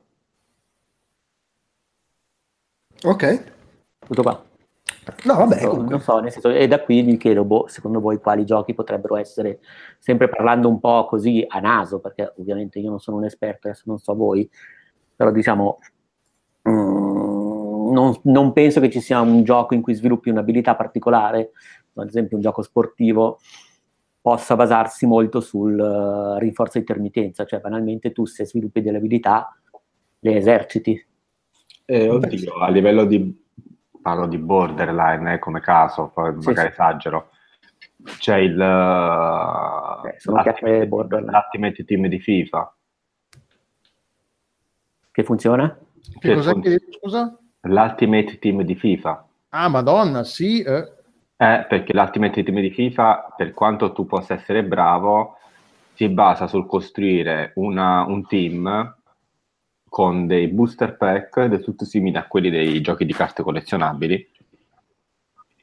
Mm. E che um, i booster pack poi non sono neanche tipo singoli, ma esistono diversi tier di booster pack, più costosi sono, più ti danno possibilità di avere giocatori forti e per quanto può essere bravo, se c'è il giocatore della squadra dell'India vedi contro c'hai Cristiano Ronaldo, Messi e quanto via, le prendi. E FIFA Ultimate Team è, è, è davvero molto incentrato sull'avere giocatori buoni. Poi, ovvio, esistono quelli super fissati che riescono con un vero sistema di trading, trading quasi borsistico a comprarsi le bustine o i giocatori in asta non spendendo soldi, ma è un sistema davvero molto molto basato su, sull'azzardo. Io e sono un grande giocatore di, giocatore di giochi di carte, Hearthstone in primis, ma Magic e quant'altro. Anche lì si tratta di booster pack, ma non hai booster pack differenziati per soldi per percentuale e qualità di, di carte, in quel caso giocatori che escono banalmente nel, nel, pack base è impossibile avere i giocatori più forti. No, no, beh certo, poi ripeto, nel discorso che ho fatto non è che è automatico, nel senso si innesca questo meccanismo e si crea dipendenza. Ad alcune persone che sono di, più disposte, diciamo, hanno maggiori problemi personali con l'evitamento e che poi eh, diciamo così, hanno anche più problemi con il rischio verso la dipendenza e tutto quanto, queste, questo tipo di meccaniche possono prestarsi a innescare una problematica, ecco tutto qua. Per cui mi chiedevo anche se uh, in fase di sviluppo ci siano, diciamo, designer magari che costruiscono proprio la propria esperienza per giocare proprio su questo tipo, espressamente, deliberatamente su questo tipo di meccanismi della mente. Beh, i vari Diablo funzionano esattamente così, c'è il meccanismo del, del lavoro, comunque poi del, il, il, circolo del lavoro, poi ricompensa che è il, il, drop, che può essere blu, viola, verde, i vari colori di, legge, di leggendari, e, e, funziona esattamente così. E, che poi è, è, è, una cosa risaputa, è una cosa che in giochi alla Diablo, in cui non c'è un un secondo fine, non c'è un voglio farti spendere dei soldi, quindi ti creo dipendenza, così devi spendere soldi per, per soddisfare la tua dipendenza. A quel punto il... Eh beh, però quello paradossalmente la trasforma in una dipendenza a zero rischi. Poi, poi potrei fare una correzione nella versione, nella seconda versione di Diablo 3, nella prima purtroppo esisteva anche il sistema di aste dove tu potevi vendere o comprare loot per soldi reali. Che poi finalmente... che appunto rovinava il, il, il meccanismo ba- alla base del gioco. Si sono resi sì. conto che rovinava esattamente quello che il, il, core design proprio, quello alla base del, del meccanismo di base di, di Diablo. E, e l'hanno tolto infatti. Però comunque sono tantissimi giochi. Io tendo io, io per quello che come, per, sono, per come sono fatto tendo a, a, a tra virgolette appassionarmi un, in maniera quasi in, insana a questo genere di giochi. Quindi Diablo Warframe ultimamente ehm, i vari Dark Souls, di, di, eh, poi a seconda di come mi prendo, di quanto mi piacciono, però quel meccanismo del loot a me è sempre piaciuto un sacco e come funziona, c'è poco da fare.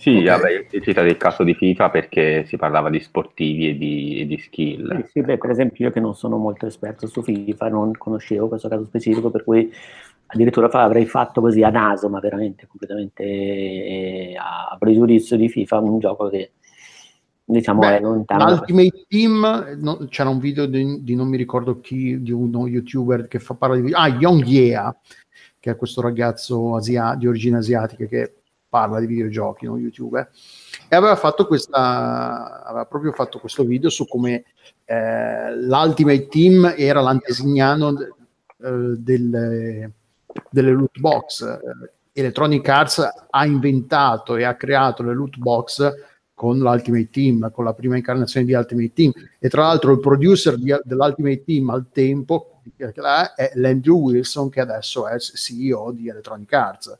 Non per caso, non è un caso assolutamente. E, e c'è proprio quel e poi ne ha parlato anche Jim Sterling nella sua video, appunto come creino, riproducano i meccanismi del gioco d'azzardo, quindi questo, questa, sensazio, questa dipendenza creata dal gioco d'azzardo, che non è tanto la vittoria quanto il giocare in sé che crea dipendenza. Eh sì, esatto, perché nel gioco d'azzardo c'è proprio la, il presupposto dell'idea di poter cambiare vita, cioè di poter uh, avere la botta così. Adesso, a parte certi casi, rari casi di sport, nel gioco è così come il rischio diciamo, è ridotto al minimo e questo diciamo, lo rende appetibile, di contro anche la ricompensa reale è comunque tecnicamente ridotta al minimo, eppure si innesca il meccanismo. Quindi diventa un, una questione di escapismo, credo. Beh, no, aspetta, c'è, c'è, gente che ci si è rovinata comunque la vita, eh, nel senso con, eh, a parte il gioco d'azzardo, ma con l'Ultimate Team, c'è gente che ci ha speso un botto di soldi, anche perché poi c'è, eh, come si chiama? Um, Uh, ah, ma, ma, ma, il beneficio qual è a costo della spesa? Nel senso esiste un, un, uno, uno, sbocco, cioè esiste uno sbocco economico, cioè, oppure a livello economico c'è solo il rischio allora, team? No, c'è il gioco. No, no, certo, ok, e quella è la soddisfazione, ovviamente, però dal gioco non è possibile diciamo, trarre un beneficio economico. Di contro, no, se, non moneta, se, non con moneta in game mettendo all'asta Quindi... al giocatore che hai droppato. Ok, però, però si tratta di casi... solo la valuta del gioco Certo. Sì, sì, sì. E la valuta del gioco non è in nessun modo riconvertibile in soldi no. reali. No, ok, in sostanza. Perché poi c'è disco- la, la, differenza tra le loot box, vabbè, qua adesso si il meccanismo delle loot box è doppiamente perverso perché mentre con Magic, per dire, tu spendi 1000 euro in booster, però potenzialmente tu in quei 1000 euro di booster c'hai carte che puoi rivendere, non è un, un nulla. È, se tu spendi 1000 euro in Ultimate Team, al di là del divertimento che ne, ne, ne ricami ne ottieni, economicamente sono 1000 euro che non, non avrai mai indietro in nessun modo sono, eh, perché sono sistemi chiusi fatti apposta per fare in modo che non, i soldi che entrano nel sistema non, rie- non ne escano mai e rimangano lì per sempre.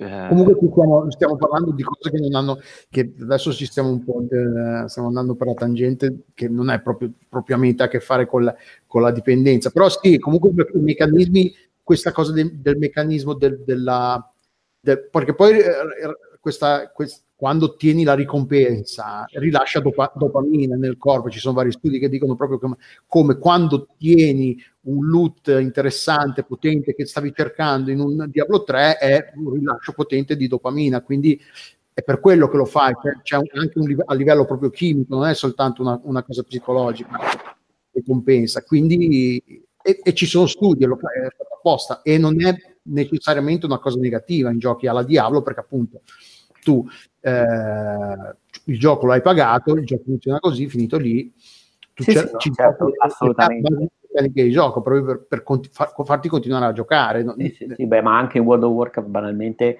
cioè, potrebbe esserci l'ingaggio del pagare comunque la, l'abbonamento mensile, però un abbonamento mensile che ti dà anche molto, molto di più di, di, di un semplice uh, di un semplice premio dopo il raid o cose del genere, cioè comunque è una situazione decisamente più onesta e meno, mm, non so come dire, meno, meno viscida decisamente rispetto invece ad altre tipologie di gioco. Sì, perché poi alla fine eh, è sempre una questione, cioè è come lo fai, se lo, perché poi queste cose invece diventano viscide quando sono implementate invece nei free to play, perché i free to play alla base hanno proprio questa, la creazione non solo del, del meccanismo di lavoro, ricompensa, lavoro, ricompensa, però c'è anche, viene introdotto il terzo elemento del, della frustrazione del giocatore, in modo che il giocatore sia frustrato al, pun- al punto non di abbandonare il gioco, ma di spenderci dei soldi per ridurre la frustrazione. E quindi lì viene, si introduce l'elemento di eh, malizia, di malvag- malvagità, come lo vogliamo definire, perché nel, se, se, questo meccanismo in un gioco che hai pagato e è finita lì, non c'è un, altro modo di spillarti i soldi, allora va bene. Nel momento in cui è in un free to play diventa più una, una zona grigia, perché comunque è free to play, quindi so- non mi chiedi soldi per giocare, però fai di tutto per spingermi a darti dei soldi anche con metodi non propriamente diciamo legittimi se vogliamo per quanto non siano illegali però fanno, pre- fanno spinta fanno presa su alcuni elementi psicologici della psiche umana che al, al, giorno d'oggi nello sviluppo dei videogiochi c'è un sacco di lavoro proprio sulla psicologia umana proprio per, certo. per, per, per, ottimizzare le risorse poi ci sta anche alla fine no, no, beh, ma ci sta anche nel gioco classico cioè banalmente funzionano su determinate cose cioè diciamo l'idea del disturbo è che mi sembra cioè ritornando proprio un po' a quello che era il tema di partenza mm, non mi sembra inaccettabile pensare che esistano non dipendenze nel senso proprio di crisi di astinenza dipendenze fisiche ma disordini di comportamento, magari legati a un approccio mh, mm, col videogioco. Quindi, secondo me, diciamo così banalmente, il fatto che venga messo in un uh, manuale diagnostico potrebbe avere senso. Sì, soprattutto perché nel momento in cui vengono introdotti sempre più elementi simili al gioco d'azzardo e quindi il rischio che si riproducano i livelli di dipendenza e i danni alla vita delle persone che, che, che crea, che, che ha creato il gioco d'azzardo, quindi mi sembra giusto che sia ci sia un minimo, magari ancora non è a livello di, di attenzione e di preoccupazione, però che comunque sia almeno Beh, per, quando, penso che veramente di... appunto vengano, vengano, raccolte delle statistiche, dei dati, c'è gente esatto, cioè, manifesta dei problemi di funzionamento personale, cioè, perché magari dedica molto tempo a una certa attività, quindi banalmente viene contestualizzata. Poi Beh, io critiche che ho letto in rete... Quando, quando facevo ride facevo esattamente quello che dicevi te, cioè io organizzavo la mia vita intorno ai, ai ride che dovevo fare, non, non, tipo era, mi ricordo era martedì, giovedì e domenica. Vabbè, sai, ma... il problema tecnicamente dipende se tu sei funzionale, mi spiegavano, cioè se tu nonostante questo riuscivi a studiare, lavorare, sopravvivere, essere ah, sostenere, non è che facente. Cioè, è quando diciamo si invertono le cose, perché poi chiaramente la psicanalisi non, non, è altro che un modo per far rientrare la gente nei binari, cioè nel senso a mali estremi se ne vedi, se tu a un certo punto, anche se stai facendo la cosa migliore di questo mondo, però non sei più funzionale, autonomo, non hai qualche problema, a quel punto ovviamente entra in gioco un protocollo che ti rimette nei binari. Quindi sì. mh, mm, sensibilmente appunto mi chiedo se tu in quel momento riuscivi anche a fare altro, a quel punto il tuo era una preferenza ma non era catalog- no, tecnicamente catalogabile come un disturbo. Tutto qua. Ah, ok, ho capito. Sì, infatti, il ride, il ride, può essere come la piscina che tu c'hai tre volte alla settimana e ti organizzi tutto il resto della giornata per avere quello, due orette per andare in piscina e farti la notata, o può essere veramente, mo ci vuole l'eroina che ti devi sparare nel bagno pure mentre lavori. No, no certo. Oppure banalmente il fatto che tu smetti di lavorare perché il tuo disturbo ti porta cioè smetti di, diciamo così, ti costruisci delle strategie che ti permettono, non so, smetti di lavorare o di studiare o di rimandare le cose, quindi di fatto sostanzialmente viene compromesso il tuo funzionamento e in ambito psicanalitico il funzionamento è una cosa molto, molto pratica, cioè banalmente puoi stare al mondo nel tuo contesto sociale in maniera minimamente efficiente, ecco tutto qua. Quindi sai, a quel punto mh, mm, se il tuo disturbo, cioè se il tuo attaccamento diventa tale da compromettere il tuo funzionamento, può essere preoccupante.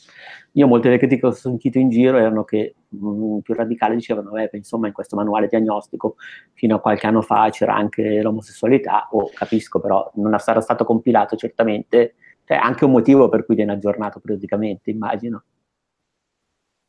Beh sì, che le, cioè, che... nel senso non, non, non credo che eh, le stesse persone che oggi hanno aggiornato il manuale diagnostico contemplerebbero l'omosessualità come un disturbo della personalità. E Quello... speriamo, eh.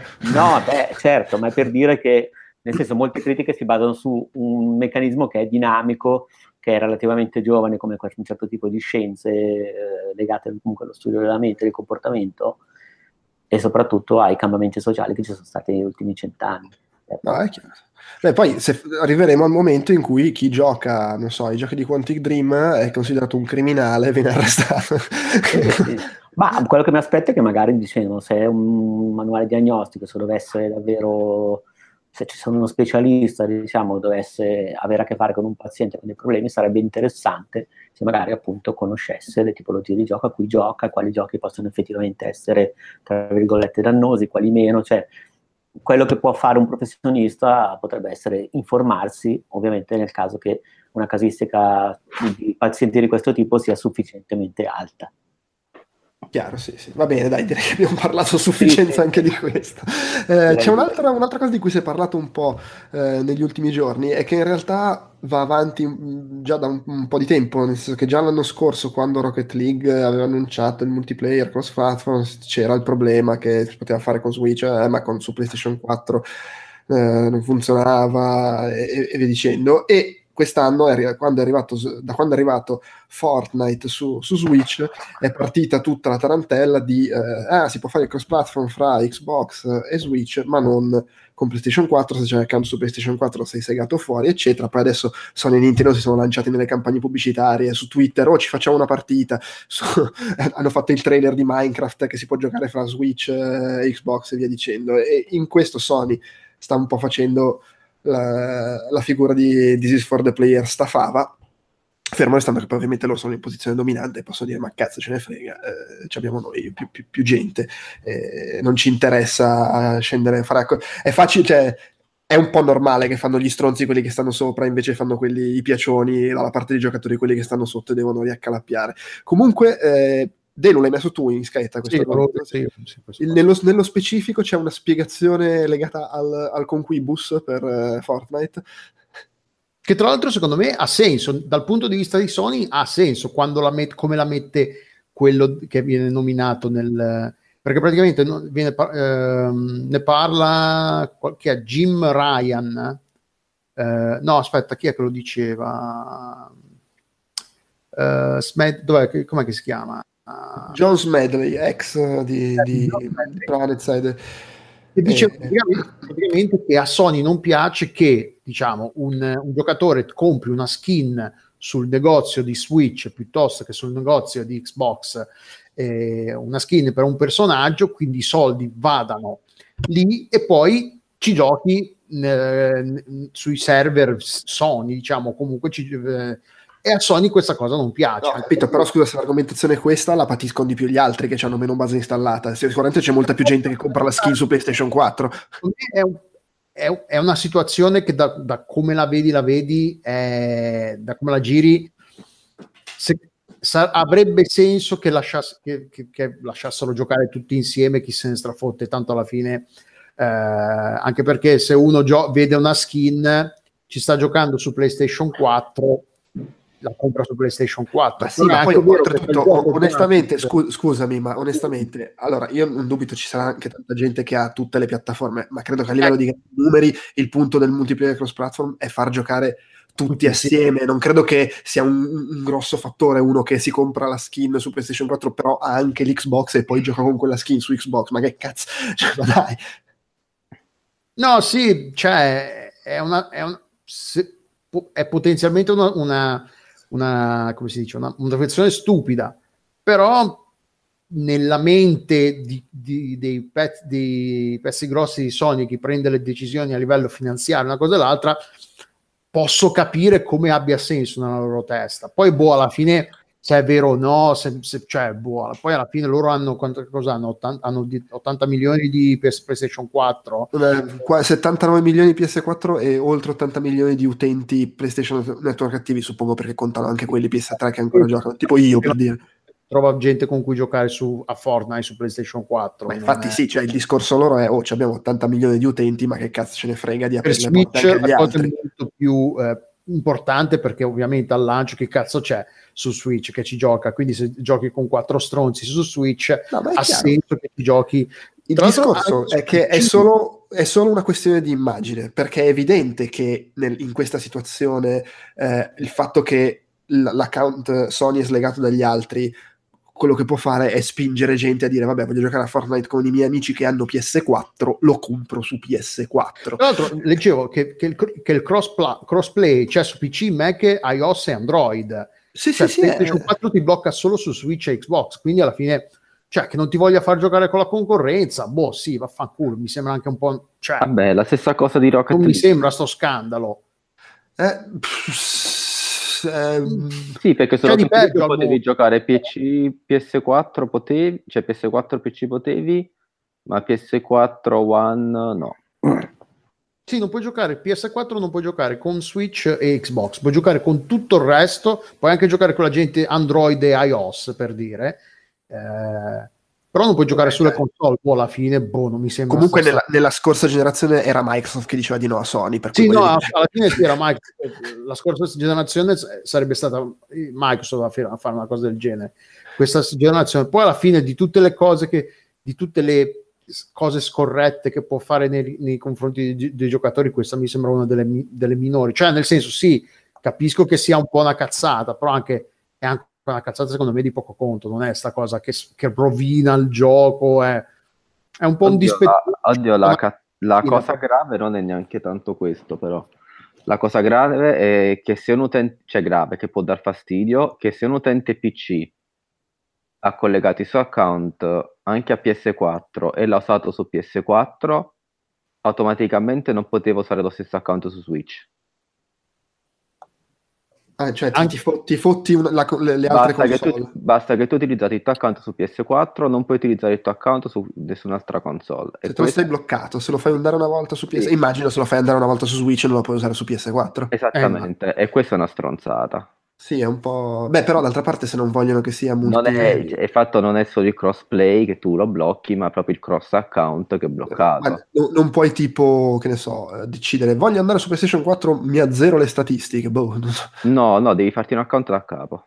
Ho capito. Sì, ma sono cose un po' fastidiose. Sai cos'è anche, eh, Delu? Che comunque Sony sono ormai due o tre anni che si propone come quella, eh, noi siamo gli amici dei giocatori, this is for the players, eccetera. Questa insomma è una mossa un no, po' sì, sì, no, no, ma, ma riconosco che sia una, una cosa un po' È infantile. antipatica, il poi non è che sia dispe- grave. È il dispettuccio da bambinetti, nel senso, la cazzatina, cioè, no, non ti faccio giocare, hai giocato su Switch, non giochi No, su PlayStation. Cioè, è una non cazzata. Non è, non è neanche quello, perché secondo me, cioè, non metto in dubbio che ci siano dietro dei ragionamenti anche di- dei discorsi di no, vabbè, ma noi vogliamo mantenere la community, sarcazzi, i soldi, quello che vuoi, cioè non è neanche questione di fare il dispetto. Il punto è che decidere di non farlo dimostri che sei this is for the players solo per quello che ti fa comodo, come è ovvio peraltro, eh, non è che c'era bisogno di dimostrarlo.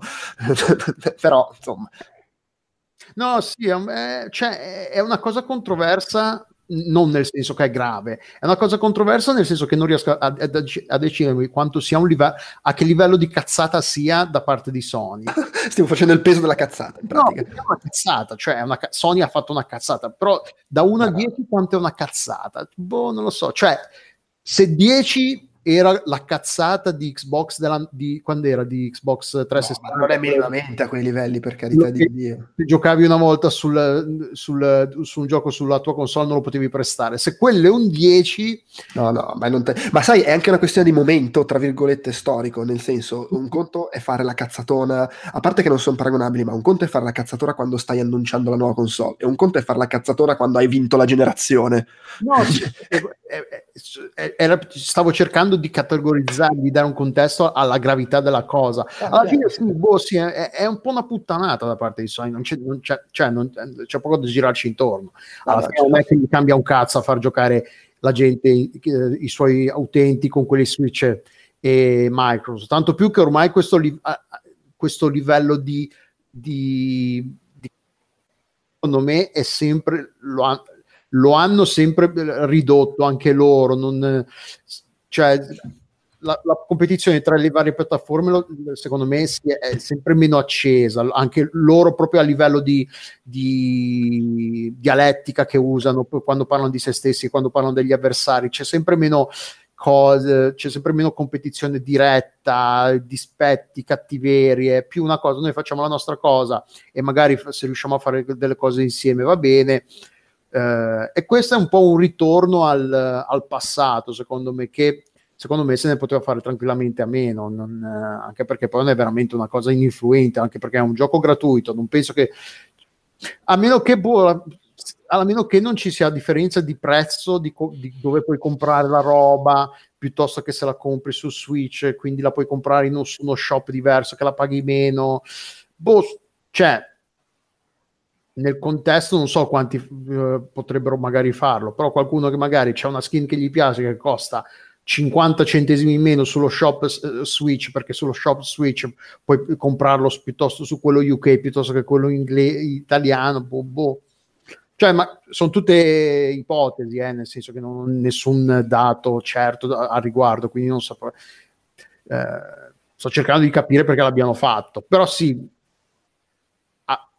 a- vederlo letto così è un po' una cazzata, sì, senza ombra di dubbio.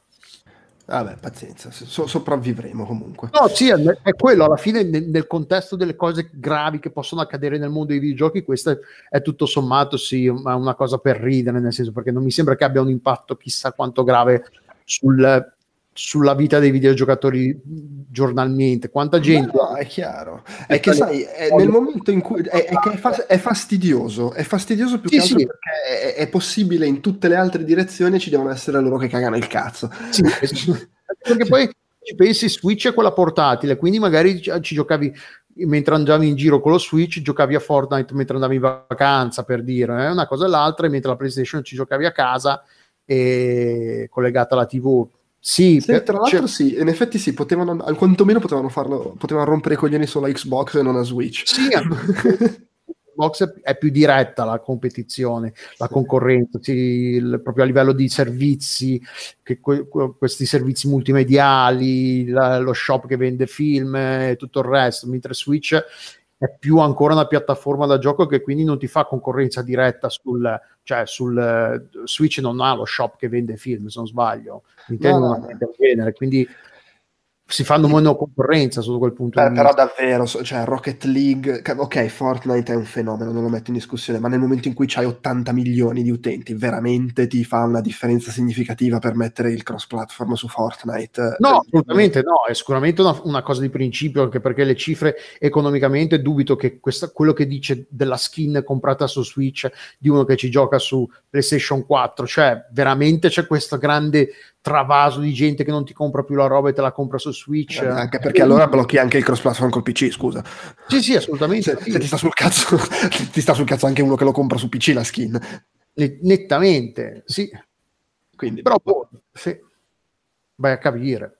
Vabbè, comunque, ad ogni modo, andiamo avanti, andiamo avanti. Ah, la- la- eh, i, te- i temi degli ultimi giorni vedo, c'è anche l'articolo di Polygon, che insomma... Tra l'altro avevo messo anche quello di The Ringer che parla eh, completa- con- combinazione della stessa cosa. Non so se, se eh, avevo linkato anche quello di The Ringer che parla fondamentalmente della stessa cosa dal punto di vista leggermente diverso. Quindi erano due voci sul- sullo stesso argomento.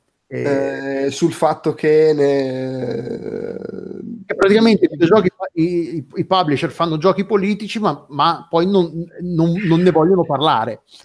Eh, fondamentalmente, a livello di commenti nelle interviste e cose del genere. ovviamente, cioè per dire Far Cry 5 piuttosto che Detroit, eh, eh, cos'era l'ultimo? Wolfenstein 2, cioè fanno giochi che hanno evidentemente hanno temi che possono essere paragonabili, collegati alla- alla- al- all'attualità, alla situazione politica attuale, agli eventi del- eh, sociali del, del- al giorno d'oggi, Detroit, eh, con, la- col discorso degli abusi in famiglia, le- la discriminazione del diverso e tutto il resto, che poi non è nulla di nuovo perché X-Men negli anni 60, cos'è? Gli X-Men quando sono nati? Eh, sì, Eh. anni 60. Eh, gli X-Men negli anni 60 facciamo la stessa identica cosa, quindi non è che sia sta, sta grande idea, sta grande novità, però per dire nei videogiochi il tema, il tema politico, tra virgolette, che quindi affronta una tematica eh, che può essere ricollegata a situazioni in realtà vere del- de- della nostra società, esistono. Però poi quando, eh, quindi le mettono nei loro videogiochi, però poi quando sono intervistate e gli, e gli fanno di- eh, domande dirette al riguardo, quindi ah, per dire, non so, a David Cage eh, o, o David Cage hanno chiesto, ah, ma questa, questa cosa è il, il, eh, ricollegato alla discriminazione del diverso, eh, no, e lui ha detto no, è semplicemente un gioco che parla di androidi. Cioè, e, e questo, è, questo è solo l'ultimo esempio perché Detroit è il, è il più recente che- dei giochi usciti che affrontano tematiche di questo genere.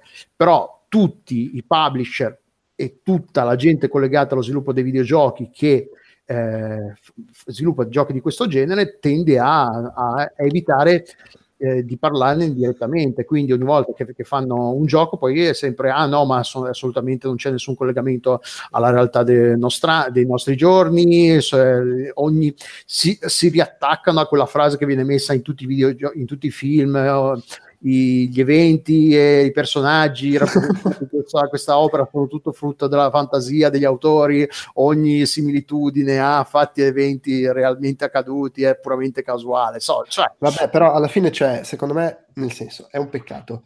Però io lo capisco anche nel momento in cui, lo dicevamo prima, no? Comunque, in un modo o nell'altro abbiamo sfiorato questo tema in- parlando di, di tante cose diverse riguardo al fatto che i publisher di videogiochi tendono un po' a giustamente o meno, con effetti talvolta positivi, talvolta negativi, a prendere in enorme considerazione i merdoni che scoppiano su internet e regolarsi di conseguenza. Mi, mi sembra abbastanza evidente che qua l'idea è evitiamo di far scoppiare ulteriori merdoni. Oltretutto non è solo il merdone che scoppia su internet, secondo me pesa anche il fatto che la stampa specializzata tratta le dichiarazioni, le- i virgolettati e le, le cosette da nulla come se fossero tutti tabloid. Perché uno no, dice, sì, dice una frase c'è- e qualsiasi sito ne prende tre parole e li usa per fare un titolo storpiandolo come se fosse, non lo so, il, il tabloid inglese con le tettone. Cioè, Per cui capisco anche che sia complesso. Eh, Sì, no, sicuramente c'è, c'è una certa immaturità da parte del, ehm, della stampa nel affrontare questi, questi argomenti, però se il, il videogioco non, non comincia, cioè da qualche parte prima o poi si dovrà cominciare, se, qualcuno, cioè se non ne parli mai non, non cresce. No, p- però se vuoi è, è, già un passo avanti che ne, ne parli nei giochi. Cioè, no, sì, senso, è vero. Se sì, vai vero, a, dieci anni fa non è che fosse così frequente, mm, Nel, soprattutto poi stiamo sempre parlando di grosse produzioni, eccetera. Poi eh, Far Cry 5, io eh, Detroit, a, a Detroit, come lo dico dalle tue... no, scusa, scusa, Detroit, Detroit. Detroit, scusa. A Detroit non ho giocato, però Far Cry, a Far Cry 5 ho giocato e il i rimandi, i richiami a, a, un certo tipo di destra eh, ultraconservatrice americana sono evidentissimi.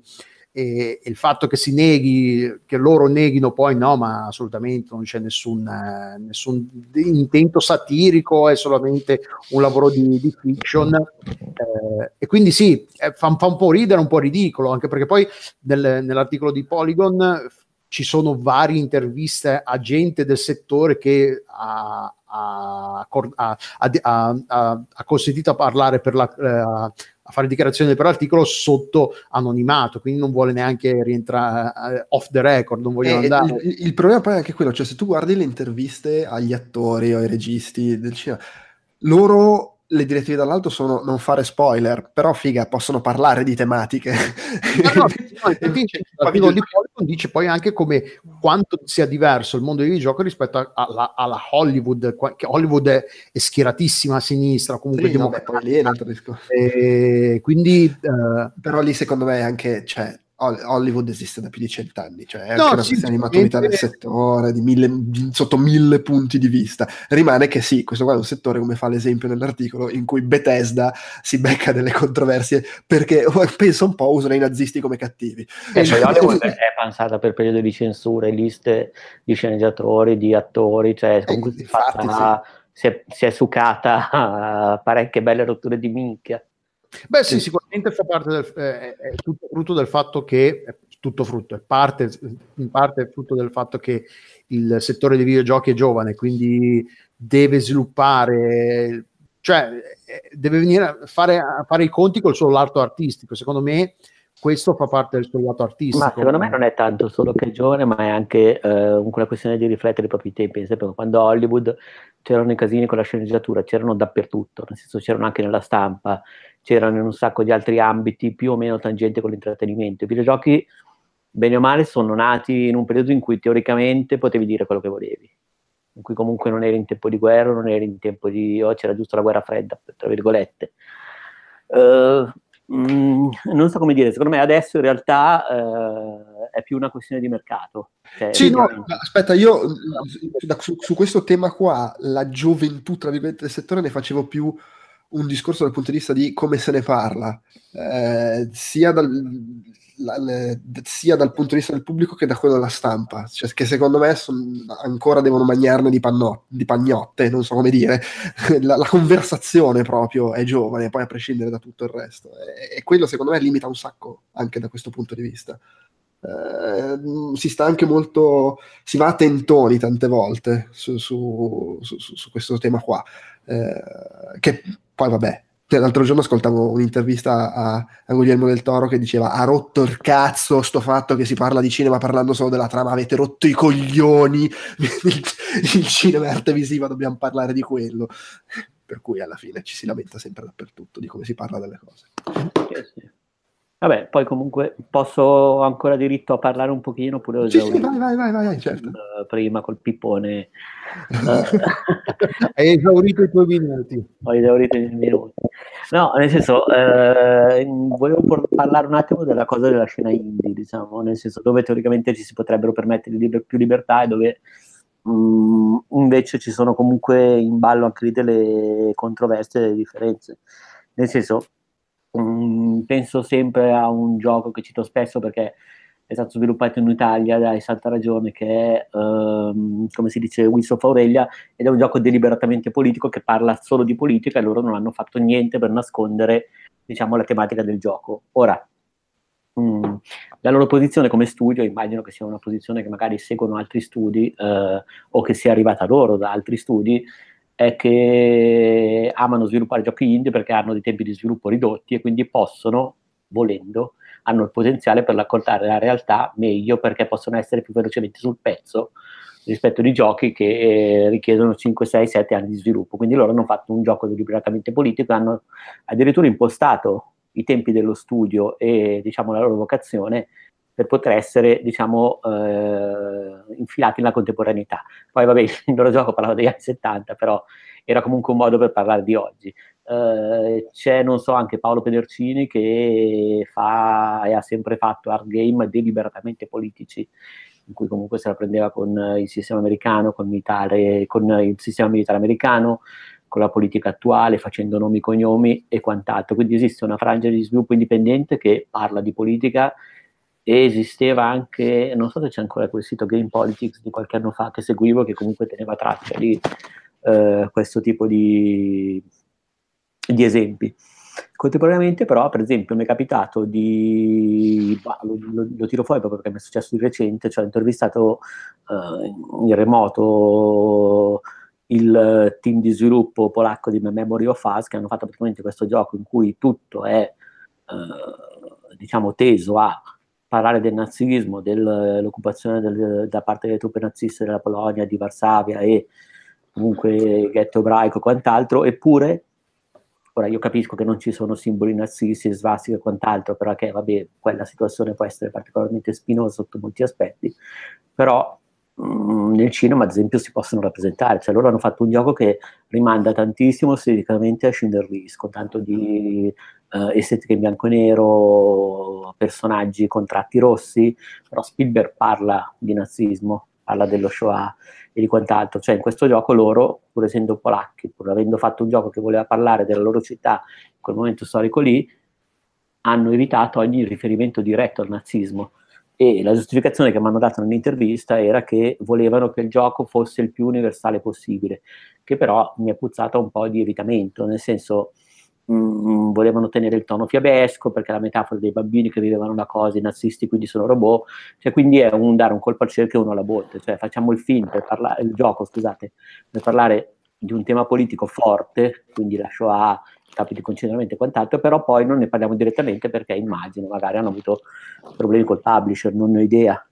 Boh, secondo me coi, eh, riallacciandomi a quello che ha detto Andrea un attimo eh, fa prima, un attimo fa, che per evitare i merdoni, secondo me gli indie hanno motivazioni in più per evitare di, fare, di prendere posizioni politiche di un certo tipo proprio perché hanno meno filtri. Quindi quelli che ti vengono a rompere i coglioni su internet, su Twitter, non hai il, il reparto PR che te li filtra e quindi magari non, non leggi un cazzo, magari ti arriva solo il report giornaliero e quindi eh, cioè, è gente che ti viene a insultare a te personalmente, quindi secondo me è più rischioso e da un certo punto di vista capisco se gli indie preferissero eh, se gli indie però pre- adesso siamo anche arrivati a un punto in cui come fai pesti una merda nel senso no quello sì. Origins, Beh, però ah, mi, sembra innegabile che, mi sembra innegabile che un indie abbia più li- comunque più libertà di movimento nell'ottica del posso fare un gioco che parla di determinate cose e non ci devo per forza mettere 12 ore di sparatorie per, no, netta- sì, è quello, hanno nettamente più libertà, però hanno anche nettamente più rischio e cioè, ri- se scoppia il merdone è molto più difficile per loro fare damage control. Ma secondo me questo per nascondersi dalla, dalla vocazione del publisher. Cioè, se il publisher sì, è, è per, per, esempio quelli di uh, Se mi ami non morire parlavano di politica in maniera esplicita e invece banalmente uh, questi, ad esempio il Milan Noir, sempre ammirato negli anni 70, è vero, quello è un gioco action, ha una vocazione più legata all'intrattenimento, però in generale non ci sono riferimenti storici al periodo precisi, cioè anche in quel caso sono stati evitati quasi accuratamente, cioè nonostante poi il gioco non ne avesse bisogno però non c'era nemmeno motivo per non metterli volendo come, cioè non dico svastiche o simboli espliciti, anche in questo caso si poteva toccarlo un po' più chiaro, però anche loro hanno scelto proprio di non contestualizzare il gioco in quel modo, ess- pur essendo ambientato nel, nell'Italia degli anni di piombo. Cioè, mh, mi sembra che in generale ci siano o studi espressamente schierati che si prendono i loro rischi o che magari trovano dei publisher particolarmente eh, interessati a divulgare un certo tipo di, di, messaggi e quindi lasciano fare, magari lasciano fare anche perché ci guadagnano, eh, non lo so, può essere benissimo, oppure quelli che fanno i cerchi bottisti, cioè che parlano e non parlano determinate cose ed è sempre la metafora, ed è sempre sì, sono i nazisti, però no, tema universale. Questa forse è la cosa che mi dà sempre un po' più fastidio, pur, cioè pur, pur, pur constatando la cosa e basta, perché poi ognuno deve fare i conti con le sue risorse e con i suoi limiti. Sì, questo delle risorse è anche un altro aspetto della faccenda, perché nell'articolo di Polygon proprio dice come quando scoppia un merdone ci sia a livello di spese, proprio un aumento delle spese, perché comunque devi eh, magari eh, ti rivolgi a compagnie specializzate nel damage control per evitare, per distribuire comunicati o comunque devi aumentare la gente che lavora sul, sul fo- tuo forum ufficiale perché hai un influsso di gente che viene lì a romperti i coglioni oppure gente che ti filtra su Twitter, cioè Beh, ma quello secondo me si ricollega proprio alla, a un discorso che facevamo a un paio di chiacchiere fa, all'ultimo non mi ricordo, ed è sempre legato alla natura intrinsecamente di prodotto del videogioco che è ancora adesso, nel senso se ci fossero op- opportunità di sviluppo magari legate o mh, mm, meglio costruite con fondi pubblici, con meno, con meno vincoli commerciali, magari si potrebbe usare di più e essere anche più franchi, però nel più, più il gioco è prodotto, ovviamente anche il gioco indie adesso è prodotto e anche gli studi indie adesso fanno giochi medi che costano, eh, perché per esempio Moll Industria si faceva i giochi in flash da solo 4-5 anni fa, 6, 7, 10 anni fa e quindi diciamo il suo rischio era personale tendenzialmente, erano anche giochi scaricabili gratuitamente. Però mm. se adesso fai un gioco indie, sono quasi sempre in realtà gli indie hanno anche assorbito parte delle medie produzioni di qualche anno fa, quindi alla fine i costi ci sono, i compromessi ci sono, si può parlare di indie fino a un certo punto. Bene, su questa pausa di, drammatica passiamo all'ultimo argomento. Ok. eh, che è l'ennesima tragedia di spyware nell'ambito PC. Poi non dici come vedi perché la gente vuole le console. Cosa, non ho seguito, l'ho visto passare su Twitter il nome Red Shell, ma non ho seguito. Che minchia è? Red Shell, allora, scop- io l'ho visto che è scoppiato sul Reddit di Eternal, il gioco di carte che c'è su Steam, che c'è anche su iOS e Android. E Rachel, però c'è anche su Magic the Gathering Arena, ce l'ha, eh, che è un altro gioco di carte, combinazione, e comunque un tot di altri eh, prodotti su P- per PC. Fondamentalmente Red Shell è un spyware, chiamiamolo spyware perché alla fine è uno spyware che eh, fa in modo che gli sviluppatori sappiano se chi ha in- installato il gioco lo ha fatto arrivando da, da click su determinati siti tipo pubblicità, tu hai installato Eternal perché hai cliccato sul, sul sito, sulla pubblicità che hai visto su Destructoid e quindi è un, un, un, tool che serve agli sviluppatori per indirizzare meglio le proprie campagne di marketing, per sapere da dove arrivano i videogiocatori, come hanno eh, saputo tutte queste cose, è un, un, aggregatore di dati più o meno personali. Ovviamente loro dicono di essere che, che rispettano la, nuova, la, la recente GD, GDPR, si chiama la normativa europea sulla, sulla privacy, che è entrata in vigore a, a, mar, a maggio, un mese sì, sì, sì. E loro dicono di essere comunque di, di rispettare la normativa, quindi in teoria non raccolgono nessun dato sensibile, non raccolgono nessun dato che è direttamente riconducibile a, un, a, un, a, una persona in particolare, quindi sono tutti dati anonimi, perfettamente, però sono cose che comunque non c'è un opt-in, non c'è un, momento, qualcosa che tu nel momento in cui installi il gioco ti dice ah questo gioco include Red Shell che fa questo, questo, quest'altro, vuoi dargli il permesso? No, perché tu nel momento che accetti la, l'eula del gioco ok che accetti vari, i vari tool, eh, terze parti, le varie del gioco, però questa cosa è un po' zona grigia, quantomeno, anche perché poi non è semplicemente limitato, perché nel momento in cui raccoglie dati di click, di cose che fai, si va a, intro- a, a, intrufolarsi in cose che fai quando non sei nel gioco, perché come fa a, a sapere certe cose? Cioè, è un po' eh, grigia questa cosa, non è esattamente chiara come funzioni. E quindi ci sono un sacco, eh, un sacco di recensioni, se andate su, sulla pagina di Steam, pagina Steam di Eternal, c'è un sacco di recensioni negative eh, rila- eh, piazzate recentemente proprio perché c'è la gente che dice, eh, ma che cazzo è? Rachel, Rachel merda, boom, eh, relazione, re, relazione, recensione negativa. E, ehm, e, quindi sì, è un po'... Eh, cioè, eh, se dovessi dire, io tenderei a dire che è un po' una, una, una, una, porcatina, perché comunque è una cosa che non ti dice niente nessuno.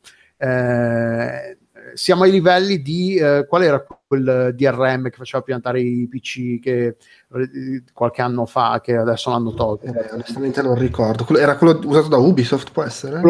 Era, us- era, usato da Ubisoft però non era di Ubisoft era, ah. una, era una, terza parte era... Mm-hmm. eh non ricordo veniva eh, faceva DRM per, per vari eh, sviluppatori di videogiochi comunque sì siamo a quei livelli lì perché è una cosa che nessuno ti dice niente e, e che fa cose di cui tu non sai niente. Um, ok, che raccoglie a, a, loro, dire, a loro dire dati eh, perfettamente anonimi, che, non, che sono, rispettano la, la, GDPR e tutto il resto, però nel momento in cui eh, proprio a secondo quanto dice la GDPR, l'opt-in deve, non è più l'opt-in è eh, di default a meno che tu, tu, non dica che non vuoi partecipare. Cioè, per qua, quello che dice la GDPR è che l'opt-in ora deve essere espressamente dichiarato. Non puoi dire se non dice di no, noi lo prendiamo come un sì. No. O, al giorno d'oggi adesso bisogna sempre dire qualsiasi cosa tu eh, voglia fare con i dati del, del, dell'utente, devi chiedergli espressamente il, il permesso di farlo e loro non lo fanno. Tra l'altro non, di, non ti dicono neanche, cioè se non, fosse stato, se non fosse stato qualcuno che è andato a trafficare nelle, nelle, nelle cartelle di videogiochi, nessuno se ne sarebbe accorto perché è completamente eh, invisibile la cosa, a meno che magari non ci sia tra, le, tra i crediti, tra i riconoscimenti del software terze parti inclusi in questo gioco. Shell è assolutamente una cosa eh, per, i, per, gli addetti ai lavori, non è un tool tipo può, come può essere Havoc piuttosto che roba che quantomeno una roba, è una roba che ha a che fare con i videogiochi e che quindi ogni tanto gli, eh, i siti videogiochi specializzati ne parlano. Questo è una roba talmente eh, non specializzata che può andare in qualsiasi, in qualsiasi, software alla fine, non è una roba di videogiochi, è, una, è semplicemente una, un aggregatore di dati che eh, dà appunto informazioni ai videogio- agli sviluppatori su come arrivano uh, al loro software gli utenti. E quindi sì, è, è, abbastanza un po' una porcata questa cosa qua, decisamente. Bene, sono sempre quei bei momenti dei DRM. Eh, mi mancava, era da un po' che non, non è, Però non è un DRM questo, nel senso, però sì, è una roba tipo DRM nascosto. Sì, sì, sì, no, ok. Un cazzo, sì. Va bene, eh, allora ti prego velocissimamente, perché tanto comunque si tratta di segnalazione di articoli, mettiamo i link nella scaletta sul, sul sito, eh, potete andare a leggervi, però eh, ho visto che hai messo queste tre segnalazioni che volevi buttare lì. Allora, la prima è un'intervista a tre speedrunner su, su come hanno iniziato, perché lo fanno, eh, il rapporto tra i vari speedrunner, quindi amicizia, eh, rivalità, consigli piuttosto che una cosa o l'altra. E, ed è una cosa interessante, carina. Sono sì. tre è un mondo, un mondo, surreale che molti apprezzano, molti odiano. Ma ne avevamo parlato di qualche sì, sì, avevamo parlato tipo del record mondiale di Super Mario, se non sbaglio, avevamo tipo parlato di, del lavoro che c'è dietro, i, i frame, tutte queste cose. Sì, è una roba assolutamente surreale, perché è un modo di uh, uh, usare il videogioco, di divertirsi con un videogioco che è assolutamente diverso dal, da quello che, per cui è pensato anche, par- avevamo anche mostrato quel video quel, dello speedrunner che andava, dello sviluppatore di Psychonauts, come si chiamano loro? Eh... Ah, oddio, Tim Schafer, dai, quelli. Tim Schafer, che era andato lì a fargli vedere che faceva una, ra- una speedrun di, di Psychonaut con loro lì e loro che dicevano Madonna, ma cosa fai? Mi rompi il gioco!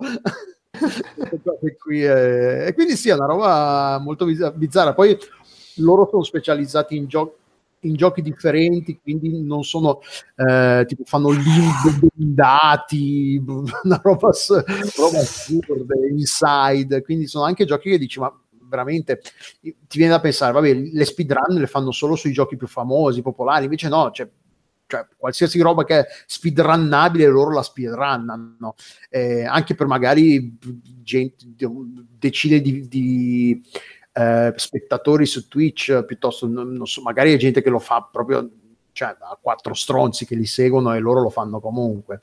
Eh, è una roba interessante. Cioè, interessante alla fine, se non me ne frega un cazzo degli speedrun per, per te, è difficile che troverete queste interviste. Come per qualsiasi articolo, se non vi interessa l'argomento, non è interessante. No, vabbè, perché comunque è una, è una roba talmente di nicchia, eh, così, cioè a me affascina, non mi non interessa di per sé la speedrun, però affascina come fenomeno, come interpretazione del videogioco, che può essere anche fuori da, da un certo tipo di canone, se vogliamo.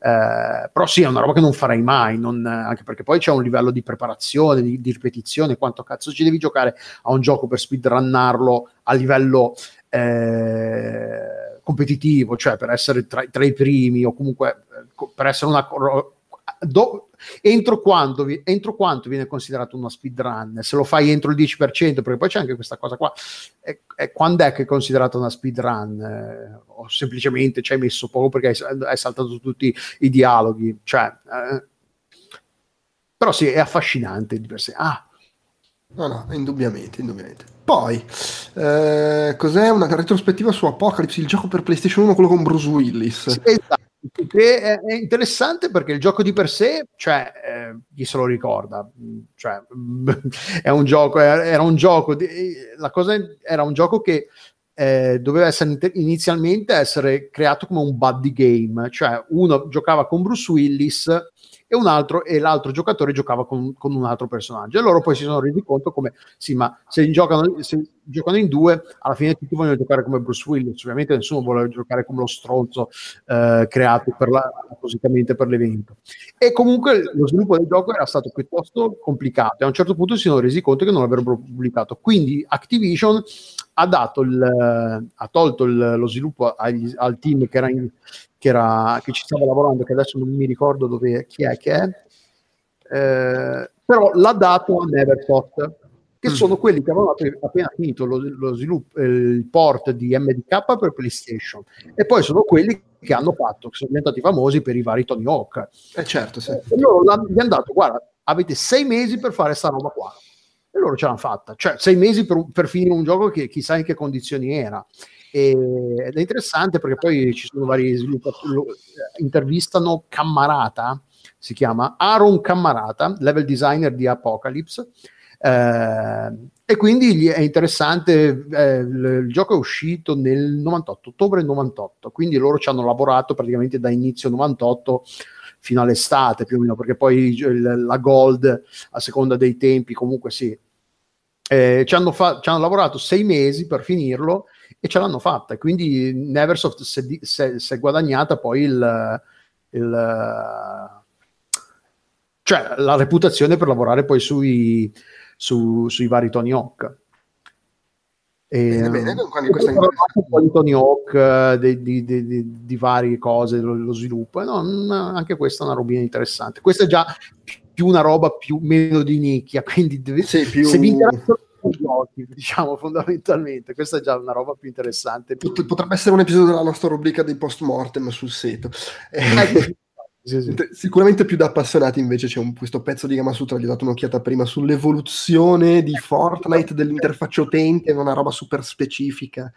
Tra l'altro, eh, Peduzzi, Andrea, eh, qui, qui un, parla un sacco della, della, psicologia che c'è dietro le, la, la, user experience e il, come le, viene progettata il feedback tra, tra, giocatore e sviluppatore e tra sviluppatori e sviluppatori in base al feedback ricevuto, eh, perché poi eh, i responsabili del, della, della, della, user experience non sono fondamentalmente, possono essere anche gente che non ha che non, non, sa programmare, quindi magari è solo gente che, che, sa interpretare il feedback a livello psicologico, perché magari è gente che è laureata in psicologia, però non, quindi deve essere gente che è capace di comunicare agli sviluppatori in modo che gli sviluppatori possano poi convertire, trasformare questo feedback in informazioni utili e roba che può essere trasformata in miglioramenti per la user experience. C'è tutto un, un tra l'altro tra gli inter- intervistati c'è Ben Lewis Evans che ha parlato alla GDC 2018 18, che magari l'avete visto, non, non so se ce l'avete no ricorda qualcosa? L'avete visto? No. Una sega proprio.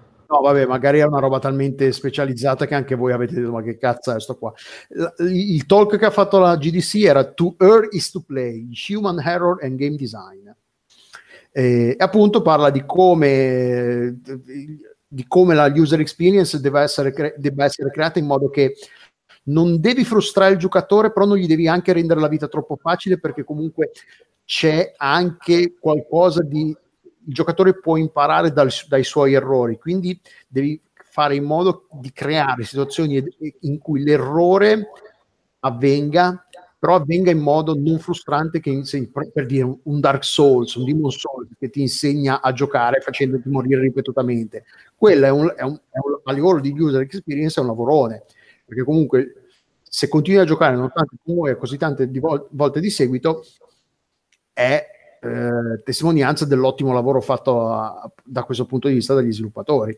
E c'è proprio un, un'intervista piuttosto lunga, però è parte di un, di un, di un video de, su Twitch, perché ne hanno parlato su Twitch. Il video dura, aspetta che... Eh, un'ora, ah no, un'oretta, neanche tanto, pensavo che durasse di più. Il, il, ovviamente è in inglese, il, l'articolo su Kamasutra è una trascrizione condensata e poi parlano appunto di, perché poi adesso Lewis Evans è lead della UX, della user experience per Fortnite e quindi parla di come appunto queste cose le hanno imparate, le, le, usate, le hanno imparate per Fortnite, come vengono eh, applicate e tutto il resto. E anche questa è più speciali- specifica, quindi è proprio una roba più, molto specifica dello sviluppo di videogiochi eh, però sì, è una, è una cosa non, di cui non si parla, è una di quelle cose che succedono dietro le quinte, che, eh, che fai e, e, e, con cui interagisci senza,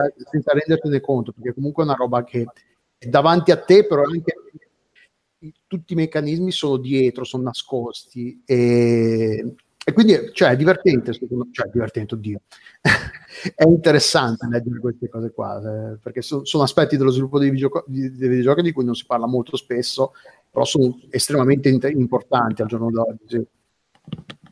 Va bene, va bene. Allora, al volo, eh, Stone Shard non credo di averlo, perché la, la, la micro sezioncina delle segnalazioni crowdfunding Kickstarter, ma questo Stone Shard non ho la minima idea di cosa sia. Non me lo ricordo io. Vabbè, comunque qualcuno ha messo in scaletta Stoneshard che è un roguelite eh, RPG eh, di Inkstains Games che ce l'ha fatta, vedo 101.000 dollari su 30.000 quindi bene, bene così. Eh, un mix di Diablo, Banner Saga e Darkest Dungeon così proprio a cazzo. E... il prologo è già disponibile disp- eh, scaricabile per, gratuitamente vedo sì, sì, si può provare il prologo, quindi insomma anche questa cosa è importante. È... Sì. È piacevole. No, e poi segnalo che eh, il 2 luglio eh, verrà lanciato il Kickstarter del nuovo Visual Compendium, serie di libri che io apprezzo sempre molto, e sarà quello dedicato al Sega Master System. Quindi chi ci tiene, poi si sa che quando vengono lanciate le campagne di Kickstarter c'è un numero limitato di gli early bird, early bird sì. esatto, che puoi spendere un po' meno per avere una roba che poi invece costa un po' di più. Insomma.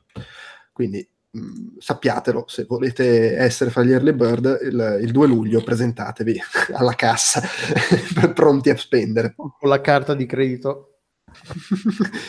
eh, poi, allora, eh, la sezione conclusiva della gente rosica.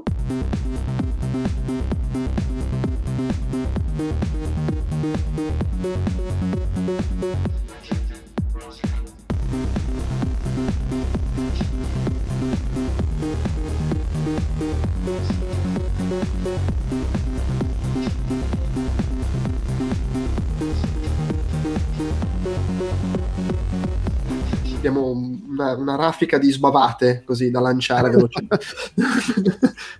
eh, c'è stata la sbavata post E3 perché Ubisoft ha annunciato questa cosa di questa collaborazione con i Hit Record che è quel progetto di uh, Joseph Gordon-Levitt eh, che era part- partita con una cosetta piccola, in realtà diventa una roba abbastanza grossa, in pratica è un far collaborare assieme gente da tutto il mondo che produce pezzetti di opere eh, che vengono raccolti, tipo non so, facciamo un, un, video e c'è uno in Wyoming fa una texture, uno a, a Catanzaro fa un, una ruota uno fa la, la, la voce narrante, tutti cose, pezzi presi in giro che vengono messi assieme per provare a fare progetti che se poi vanno a compimento e generano del guadagno, questo guadagno viene diviso fra tutti quelli che hanno fatto qualcosa eh, che è stato utilizzato nel progetto, ovviamente scalando in base alle dimensioni della collaborazione.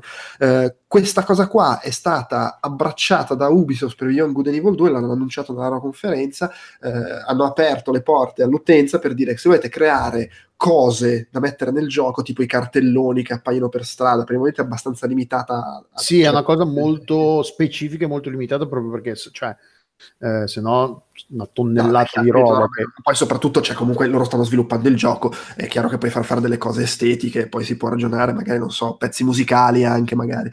E, ed è scoppiata la polemica perché durante la conferenza non è stato minimamente detto se eh, la gente che produrrà contenuti verrà ricompensata e allora poi Joseph Gordon-Levitt ha detto no, assolutamente, noi con Hit Record eh, paghiamo sempre, eh, abbiamo pagato, dice, dal 2010 circa 3 milioni di dollari e quindi in pratica il, il meccanismo sarà sempre quello, loro hanno una base di mi pare 50 mila dollari per questa prima fase eh, da, Al da, momento il record ha messo da parte 50.000 esatto e eh, tutti possono partecipare e produrre roba e il funzionamento è sempre quello nel senso tu produci una roba non lo sai se verrà utilizzata se viene utilizzata vieni pagato. E quindi comunque c'è la polemica perché dice la gente lavora gratis la maggior parte della gente lavorerà gratis perché non verrà pagata perché la sua roba non verrà utilizzata suppongo eh sì, secondo me uh, ci sono vari, vabbè, vari problemi in questa cosa qua. Uno è fondamentalmente la, la, cifra ridicola che viene messa a disposizione, perché 50.000 dollari è neanche,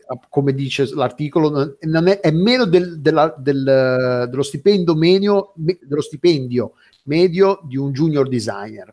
Sì, cioè, ho capito, ma per un anno intendi? Sì, è lo stipendio annuale medio. medio... Okay, ok, però perdonami, qua stiamo parlando di. Allora, cioè, noi non sappiamo la quantità di materiale che, verrà, che deve essere prodotto con quei 50.000 dollari. E, e, magari, magari, ha senso, cioè nel senso, magari ha senso il quantitativo di materiale che verrà prodotto, non, cioè, non ne ho idea. Però non è neanche, c'è anche il problema di eh, quanto poi la gente riceverà, perché comunque loro dicono che la, la, proprietà rimane, la proprietà di quello che crei rimane a te. Sì. Però non, la proprietà non è del prodotto finale, non è tua, è di chi lo usa. Quindi se tu, per dire, fanno una canzone, nella canzone usano il tuo ritornello, il ritornello è il tuo, però i diritti della canzone vengono, vanno a chi poi la usa in tut- nel, nel, nella sua comple- eh, complessivamente.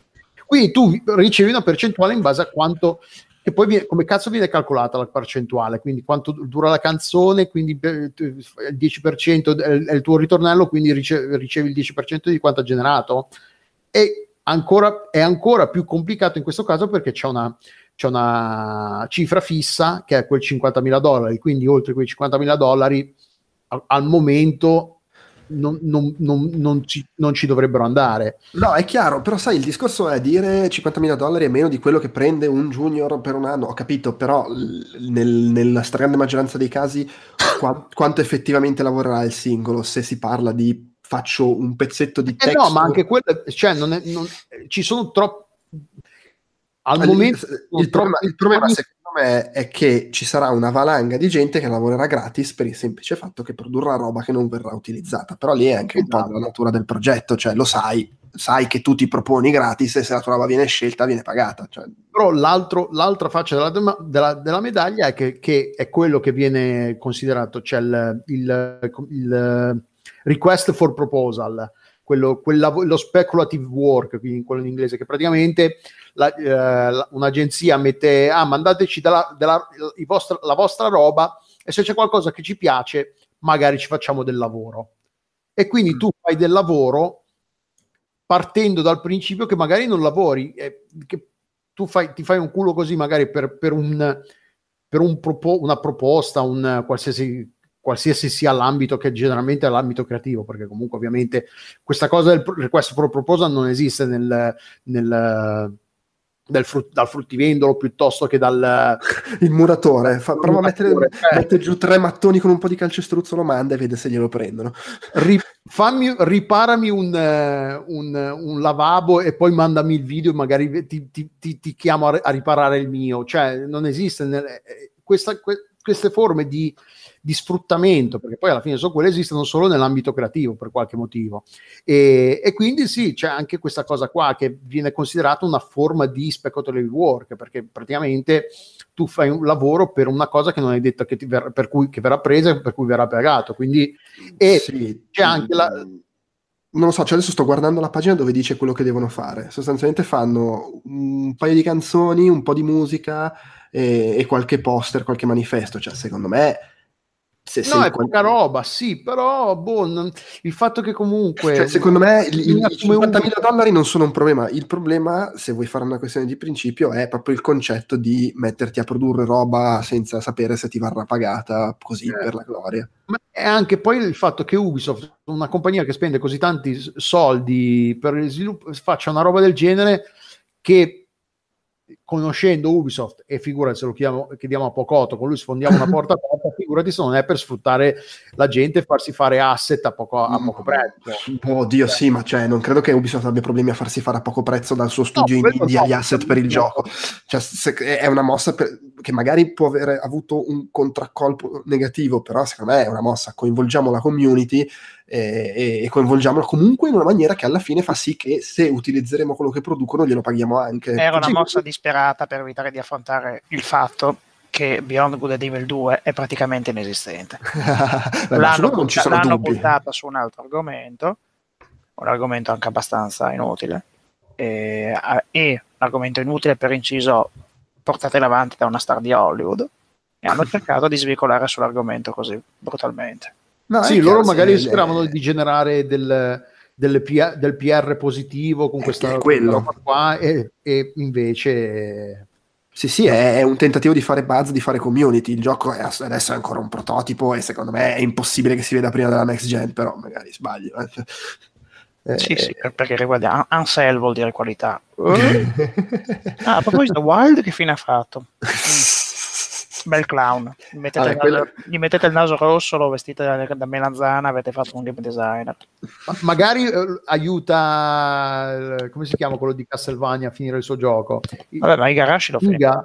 Iga lo finisce sicuramente. Prima o poi lo finisce. Almeno è già uscito anche almeno il prequel fatto vero, da... Sì, sì. Ah, okay. 8 bit, sì, sì. sì. Sì, lo finisce. Poi magari sarà una merda, però lo finisce. Però lo finisce. Va bene, dai, dai, avanti, avanti, avanti, avanti. C'è il litigio, una roba, cioè, il, il litigio fra i nerd e i nerd pieni di soldi. Vabbè, sono tutti e due nerd pieni di soldi, in effetti, se vogliamo. Sì, no, sono i nerd che, che, che litigano. Praticamente Star Citizen ha fatto uscire una, una nave, un'astronave nuova, che costa 112 sterline per comprarla, tra l'altro, e, e il design, le, i giocatori di EVE Online hanno notato che è molto, molto, molto simile alla, all'astronave che in EVE, in EVE Online si chiama Venture e in Star Citizen si chiama Vulture, quindi anche il nome è piuttosto simile. e vabbè, poi vabbè, eh, si, hanno incominciato a litigare su Reddit, poi ci sono stati meme su Twitter, per anche CCP, CCP on, eh, cioè gli sviluppatori di EVE Online hanno pubblicato i meme. E, eh, il, il, Twitter ufficiale di EVE Online ha detto che la, la for- dicono che, la, che, l'imitazione sia la forma più sincera di a, a, adulazione o di ammirazione. E, quindi sì, è un po' bizzarra questa cosa qua perché comunque effettivamente sono diciamo, per usare, un eufemismo, sono molto simili, per non, di, per non, dire che sono praticamente spiccicate, perché sono persino, si, hanno la stessa tonalità di giallo anche su, sulle vari pezzi, quindi anche a, a livello di colore sono praticamente identici, praticamente identici. Che poi sia stata una scoppiazzatura de- deliberata o no, cioè è un processo all'intenzione impossibile da saperlo.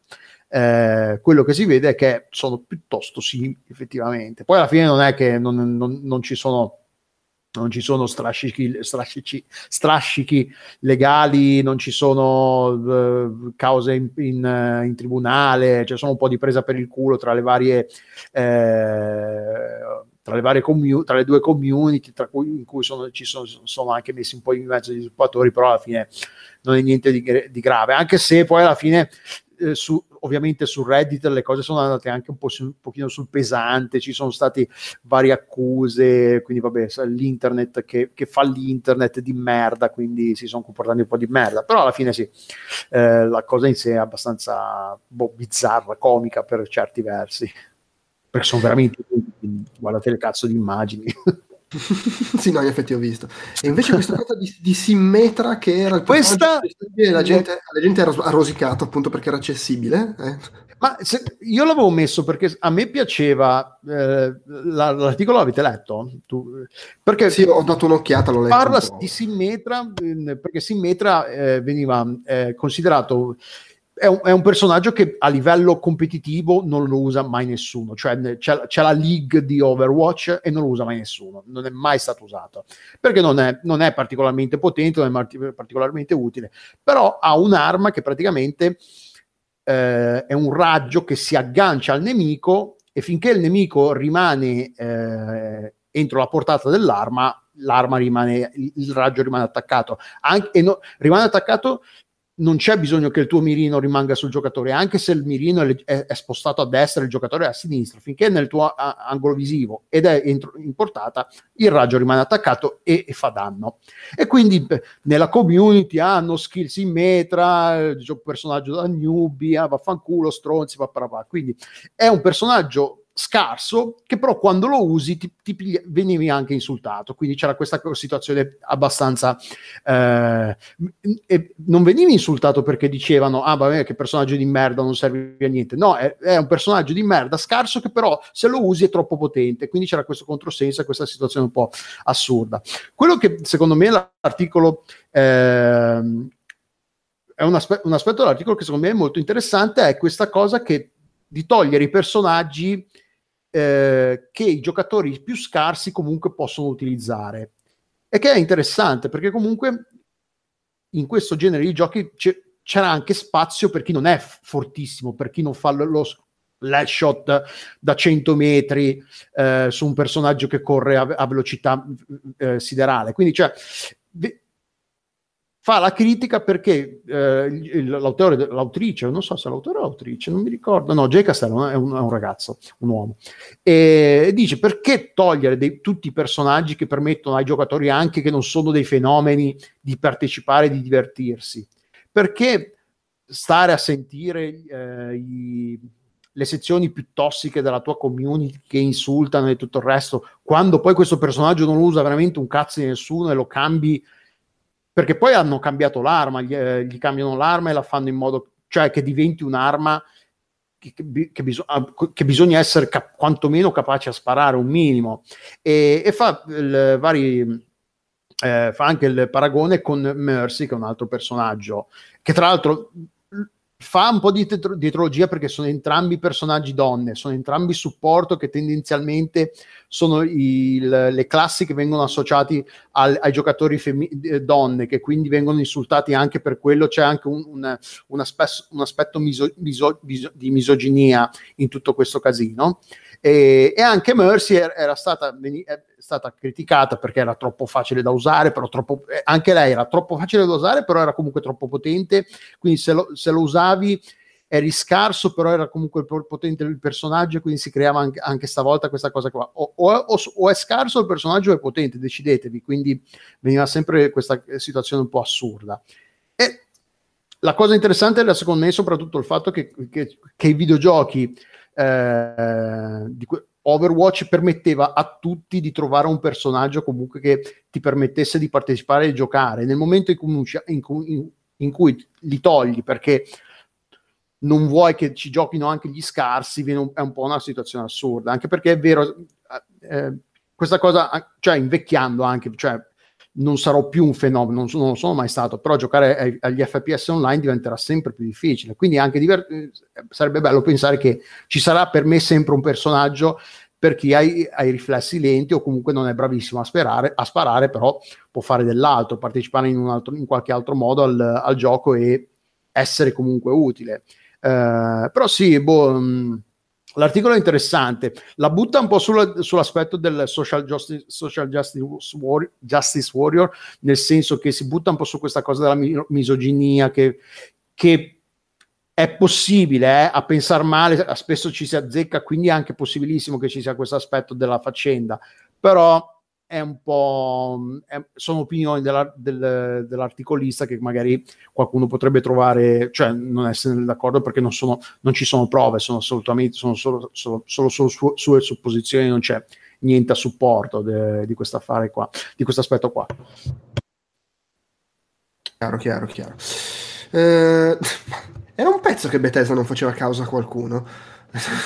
Eh no, tra, no, no, no, no, vabbè, è... ma, cioè, ma dai, ma andate andassero a fanculo. Cos'è? L'hanno fatto causa perché il gioco mobile di Westworld ha copiato da Fallout è Shelter. È molto simile a Fallout Shelter e quindi Bethesda ha fatto causa a Warner Bros.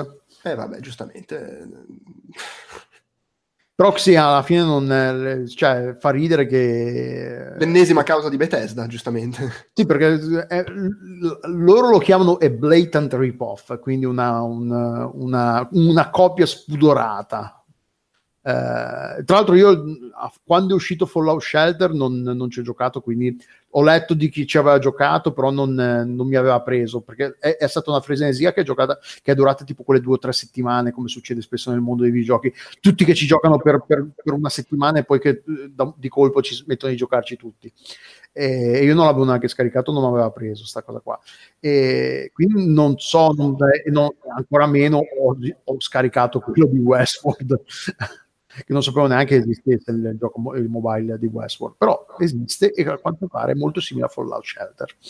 E Bethesda ha fatto causa a Warner Bros.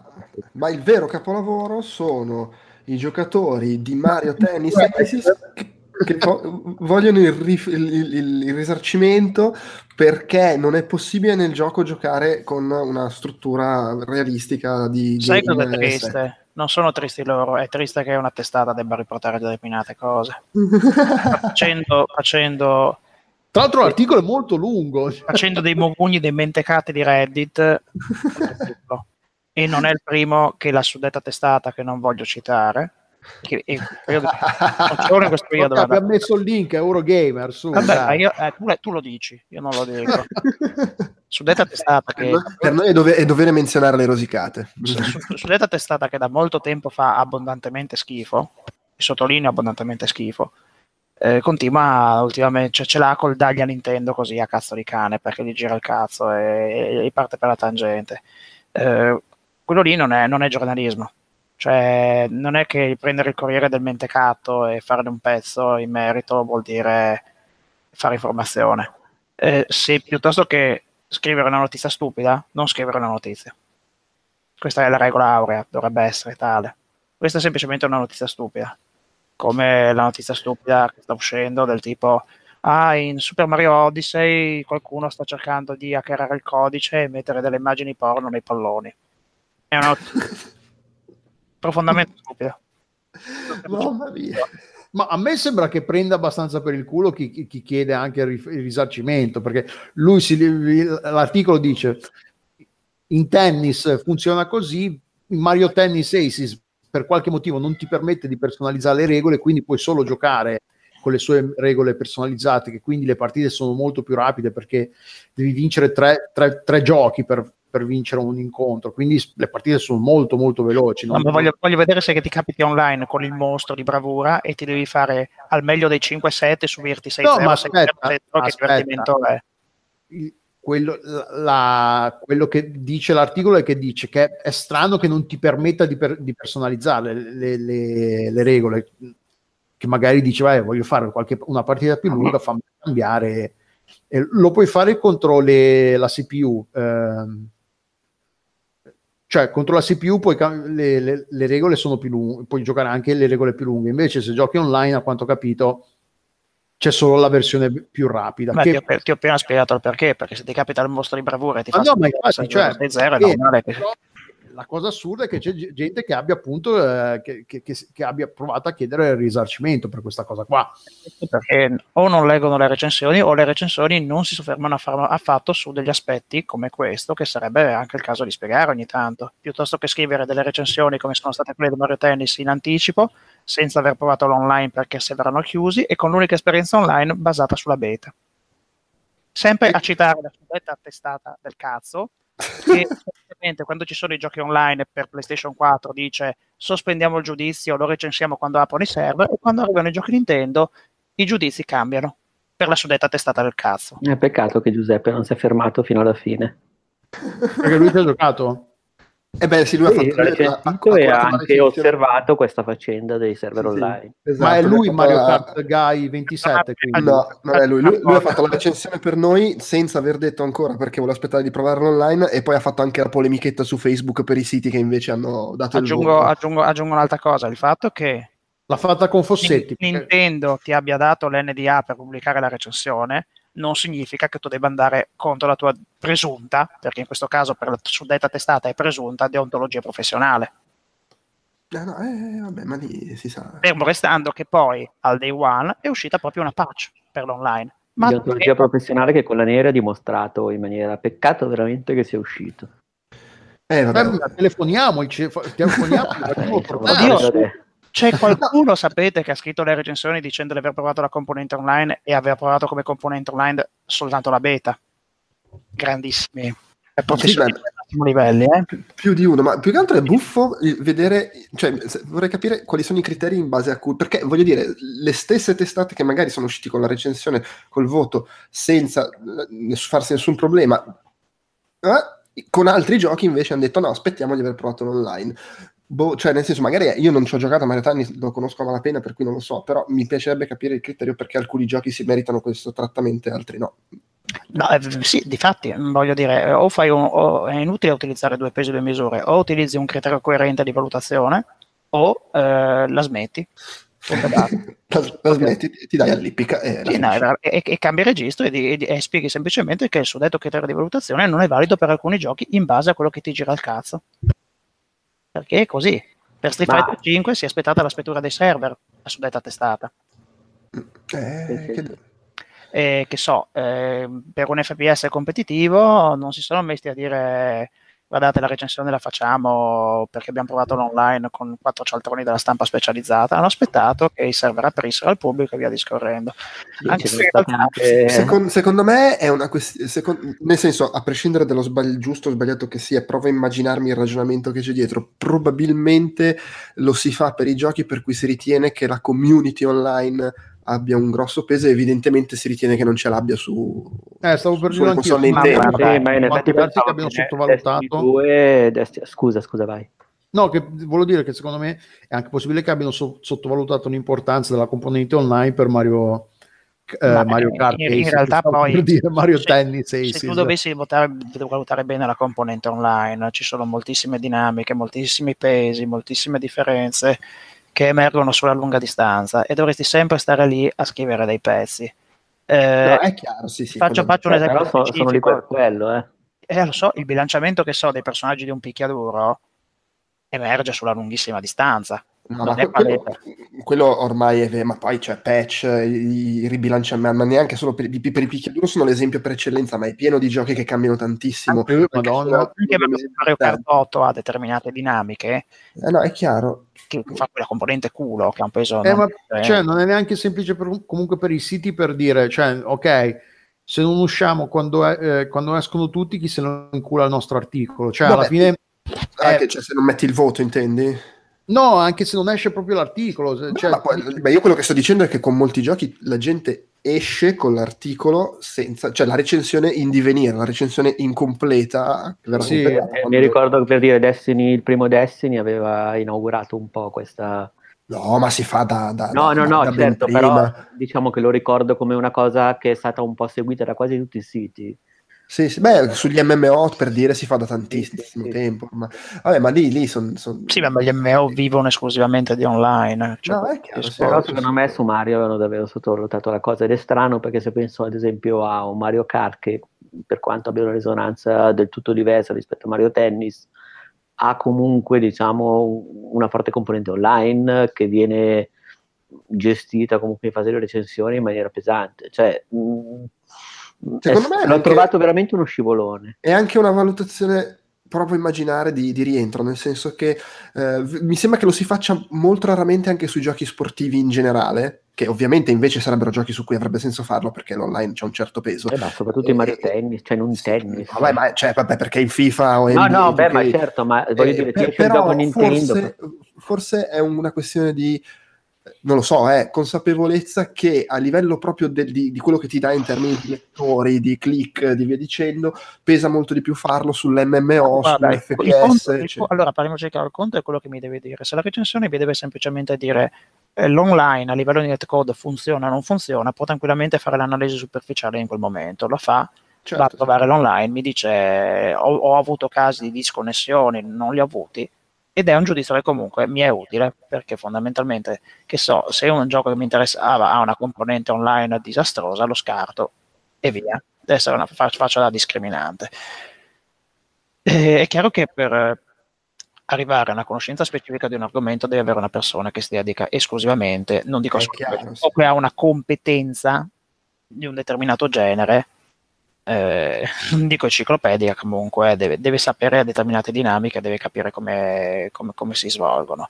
Eh, io credo che nei giochi Nintendo, nelle valutazioni dei giochi Nintendo, la stampa specializzata pecchi sempre di supponenza. Quando non succedono i casi alla Mario Tennis, succedono i casi in cui i giochi che hanno del potenziale, mi riferisco a ARMS lo scorso anno, vengono trattati con la recensione canonica post Splatoon ovvero sì, è un gioco bellino, però sapete ci dobbiamo porre delle domande su come sarà la componente online e poi vengono sempre sbugiardati sul, su, non solo sul breve sul lungo periodo, anche sul breve. Ma ah, cioè, non si pongono le domande perché poi non ne scrivono più.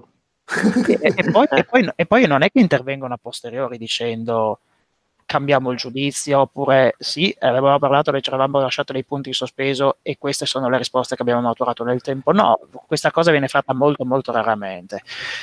È altrettanto vero che le recensioni non possono diventare un, uh, non possono diventare che so, una sorta di uh, compendio di, del singolo gioco.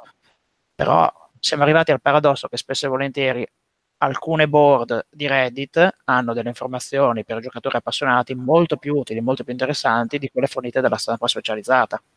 Perché la community ha il tempo, la voglia e soprattutto l'interesse di approfondire determinati argomenti e di quindi offrire un punto di vista eh, serio, molto più competente, molto più interessante e soprattutto partecipe rispetto a chi eh, si fa passare davanti agli occhi 50.000 giochi e li tratta sempre con un minimo di sufficienza, tanto per un t- con valutazioni un tanto al chilo.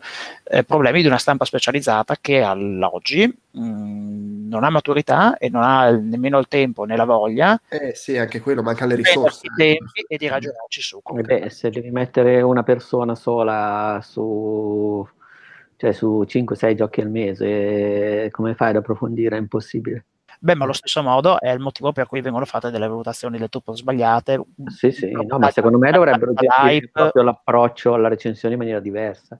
O vengono fatti degli svarioni, cioè tipo giochi indie che vengono completamente ignorati perché non gravitano intorno agli interessi specifici di quel momento o perché non fanno click, come si suol dire, e che quindi vengono snobbati. E IGN America si è accorta l'altro giorno di Hollow Knight, c'è la versione per Switch è da... Ne siamo accorti persino noi prima. È da... voglio dire, è drammatico tutto ciò. Eh, sì, rimane che nel caso specifico, è, secondo me, comunque è abbastanza, uh, come dire, cioè, no, no, notevole, tra virgolette, che uh, in un contesto in cui comunque è sdoganato il fatto di non ho, prov- non ho avuto modo di provarlo online, ti pubblico la recensione con il ma daremo il giudizio definitivo anche solo fra tre giorni, provando perlomeno le modalità, le cose. Cioè, in un contesto in cui questa cosa comunque viene fatta relativamente spesso per tanti giochi, in un gioco in cui la questione non era neanche provarlo con i server, con la gente vera, la questione era proprio che non c'era l'online sì, prima del lancio, non è stata fatta questa cosa. Cioè, è significativo secondo me, vuol dire che proprio la scelta era sti cazzi dell'online per Mario Tennis e la trovo molto triste come, come valutazione, cioè veramente la trovo, trovo un modus operandi discutibilissimo. Cioè, sì, no, no, certo, però è vero, secondo me è proprio come dire, si pecca di leggerezza verso un certo tipo di giochi perché si pensa che la community... Oltretutto, no? chi, ha, chi ha provato la beta nello, di Mario Tennis eh, avrebbe avuto ottimi motivi, fra virgolette, per riprovare il gioco, per, sapere, per avere finalmente la certezza sul fatto che gli eventuali casi di input lag che capitavano fossero stati risolti o meno. Quindi, cioè, paradossalmente a questo punto, un utente che segue Switch da vicino e che si fa gli stress test di Nintendo riesce a avere un'idea del gioco e della sua componente online più approfondita di quella che dovrebbe fornire la stampa specializzata ed è un paradosso allucinante. Eh beh, sì, beh, ma d'altra parte, nel senso, è così anche da un po' di tempo. Cioè, l- alla fine, se sei un super appassionato, o anche un appassionato medio, se vuoi, di un certo tipo di gioco, di un certo genere, è facile che tu finisca per saperne di più rispetto a quello che leggi nella recensione del sito, come dire, onnicomprensivo.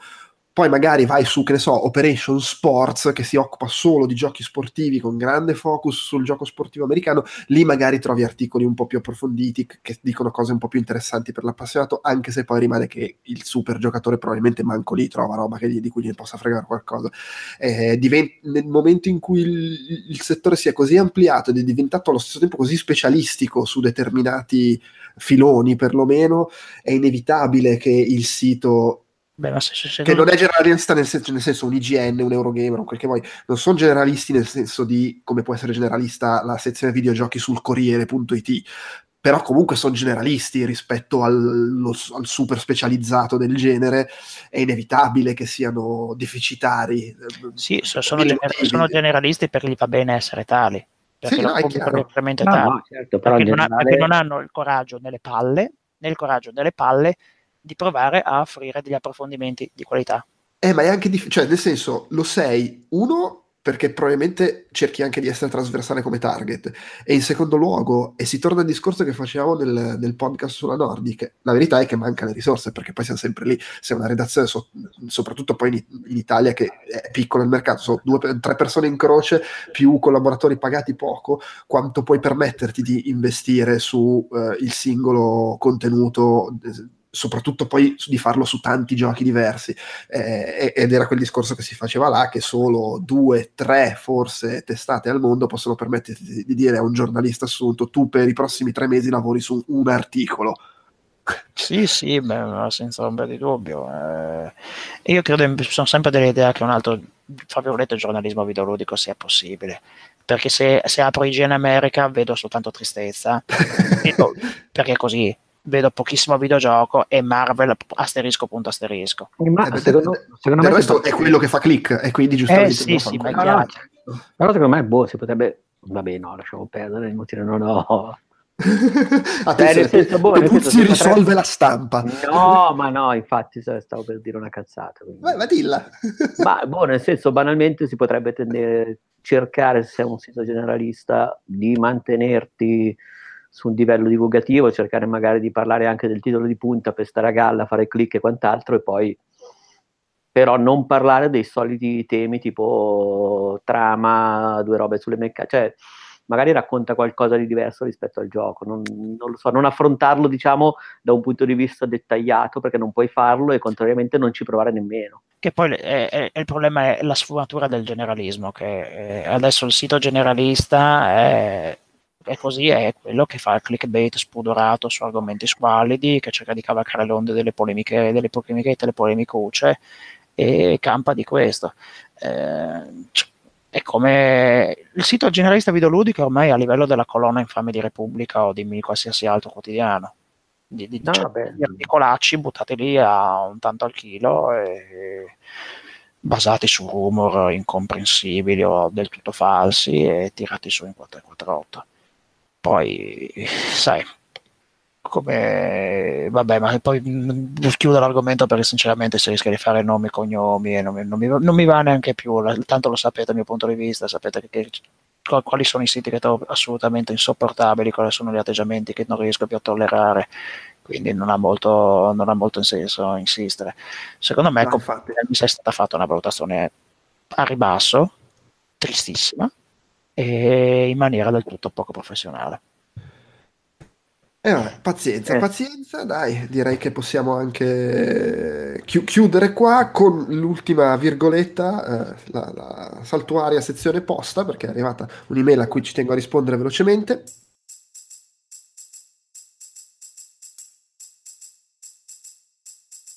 La gente, la gente, la gente, ci scrivono. La gente, la gente, la gente, ci scrivono. La gente, la gente, la gente, ci scrivono. La gente, la... La gente, la gente,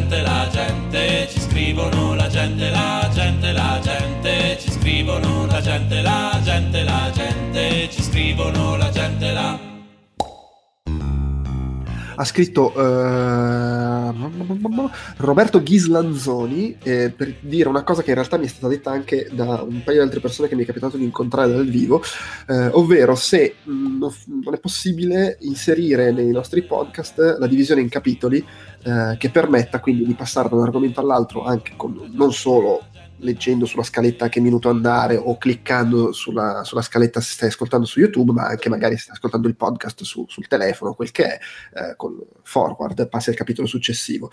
È una roba su cui avevo indagato un po' di anni fa e appurando che non era possibile farlo con gli MP3, bisognava cambiare formato di file e non mi andava di farlo, ho ricuriosato di recente e non mi sembra la situazione sia cambiata tantissimo, nel senso che da quello che ho visto è forse possibile farlo con gli MP3, ma mi sembra che sia uno sbattimento infinito, onestamente. Non, non- ne vale particolarmente la pena se deve essere così, o pagando fior di abbonamenti per o cacciate più soldi sul Patreon. Sì, cioè, nel senso, è una roba sicuramente comoda per i podcast più lunghi, eh, non lo metto in dubbio, eh, per carità di Dio, però mi sembra veramente che non ne, valga, non ne valga la pena. Detto questo, se qualcuno mi ascolta, ci ascolta, e invece, no, no, no, ma è facilissimo, basta che usi questo programma, per carità, assolutamente, segnalatecelo e a quel punto comincio a usarlo. Ci mancherebbe tanto nel momento in cui io comunque la scaletta la devo compilare per metterla nella descrizione dell'episodio, sa che cazzo mi cambia metterla anche nel, nel file se è una roba semplice. Eh, ma insomma anche te, ma aumenta il Patreon, chiedi che lo fai solo se ti sa. aumenta il Patreon, nel senso che proprio metto io altri 20 dollari al Ah, sì, mese. a, a- a- a proposito di Patreon, volevo soltanto, volevo soltanto dire che i, i ragazzi ex Game Trailer sono arrivati a 50.000 dollari al mese. Di chi, scusa? Easy Allies, Ah, gli ok. ex Game Trailers, sono Ah. arrivati a 50.000 bigliettoni al mese via Patreon.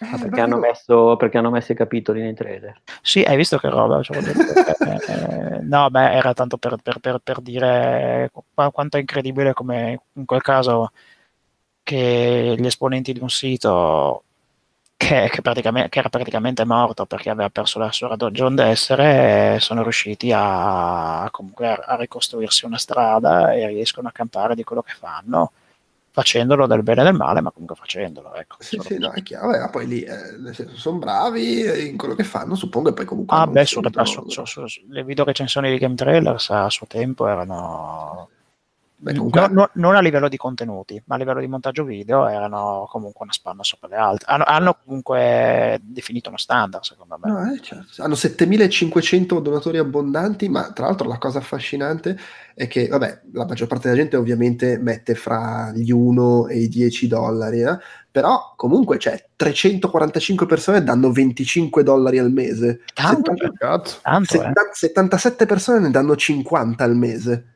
Eh, anche questo è tanto. Magari però sono familiari dei... Eh, o sono loro. o sono loro. Sono loro stessi, beh, sarebbero bravissimi. Però, Ci sono anche due, due mega sponsor che ne danno 700, eh? così ve lo segnalo. beh, se- allora, un mega sponsor non, non potrebbe dargli 700 anche a noi. Eh, ma infatti, cioè... altro, altro che capito. Mecenate. Fare- fare- faremo le, le stelle di Rosetta, faremo le tavole del Van Mortor dentro i podcast punto. Es- esa- ma ma mettiamo proprio così, cioè se ci dai 700 dollari al mese facciamo i capitoli solo per il file che mandiamo a te. Beh, ma a questo punto sarebbe una cosa limitata a un solo utente oppure chiunque da 700 può Beh, avere... no, lì dipende nel senso di perché si- si- tu puoi fare i traguardi che sono le cose per tutti se si raggiunge quella cifra e poi ci sono i, i- come si dice i, i- i- i- ah, non mi viene il termine i- si accomoda. le, le- le ricompense per, per- per- per- per- per quello che scegli di donare e lì sono cose che vengono a te. Guarda, se paghi 800 euro al mese, amico ascoltatore, facciamo leggere i pezzi che pubblichiamo quotidianamente su Outcast Ha la Senza- voce del fantasma di Gasman. Senza revisione. Ha la voce del fantasma di Gasman che per te avrai Gasman legge- Gasman legge Outlast. La neve di Mario Tennis. Ah, giusto, bravo. Sì. Poi, però sarebbe più bello senza revisione per scoprire tutti gli errori Es- che sono poi nascosti in fase di, di rielaborazione. E poi è sempre affascinante vedere quelli che vengono aggiunti anche. Sì. Comunque, dai, direi che possiamo chiudere qua. eh, è stato bellissimo. eh, un Buono. grazie a chi, a chi è riuscito a seguirci in diretta nonostante mi sia dimenticato di mettere pubblico il, il video e quindi ci è arrivato solo chi ha visto i link sui social. e, e niente, basta. Buonanotte a tutti. Beh, ciao. Ciao. Ciao.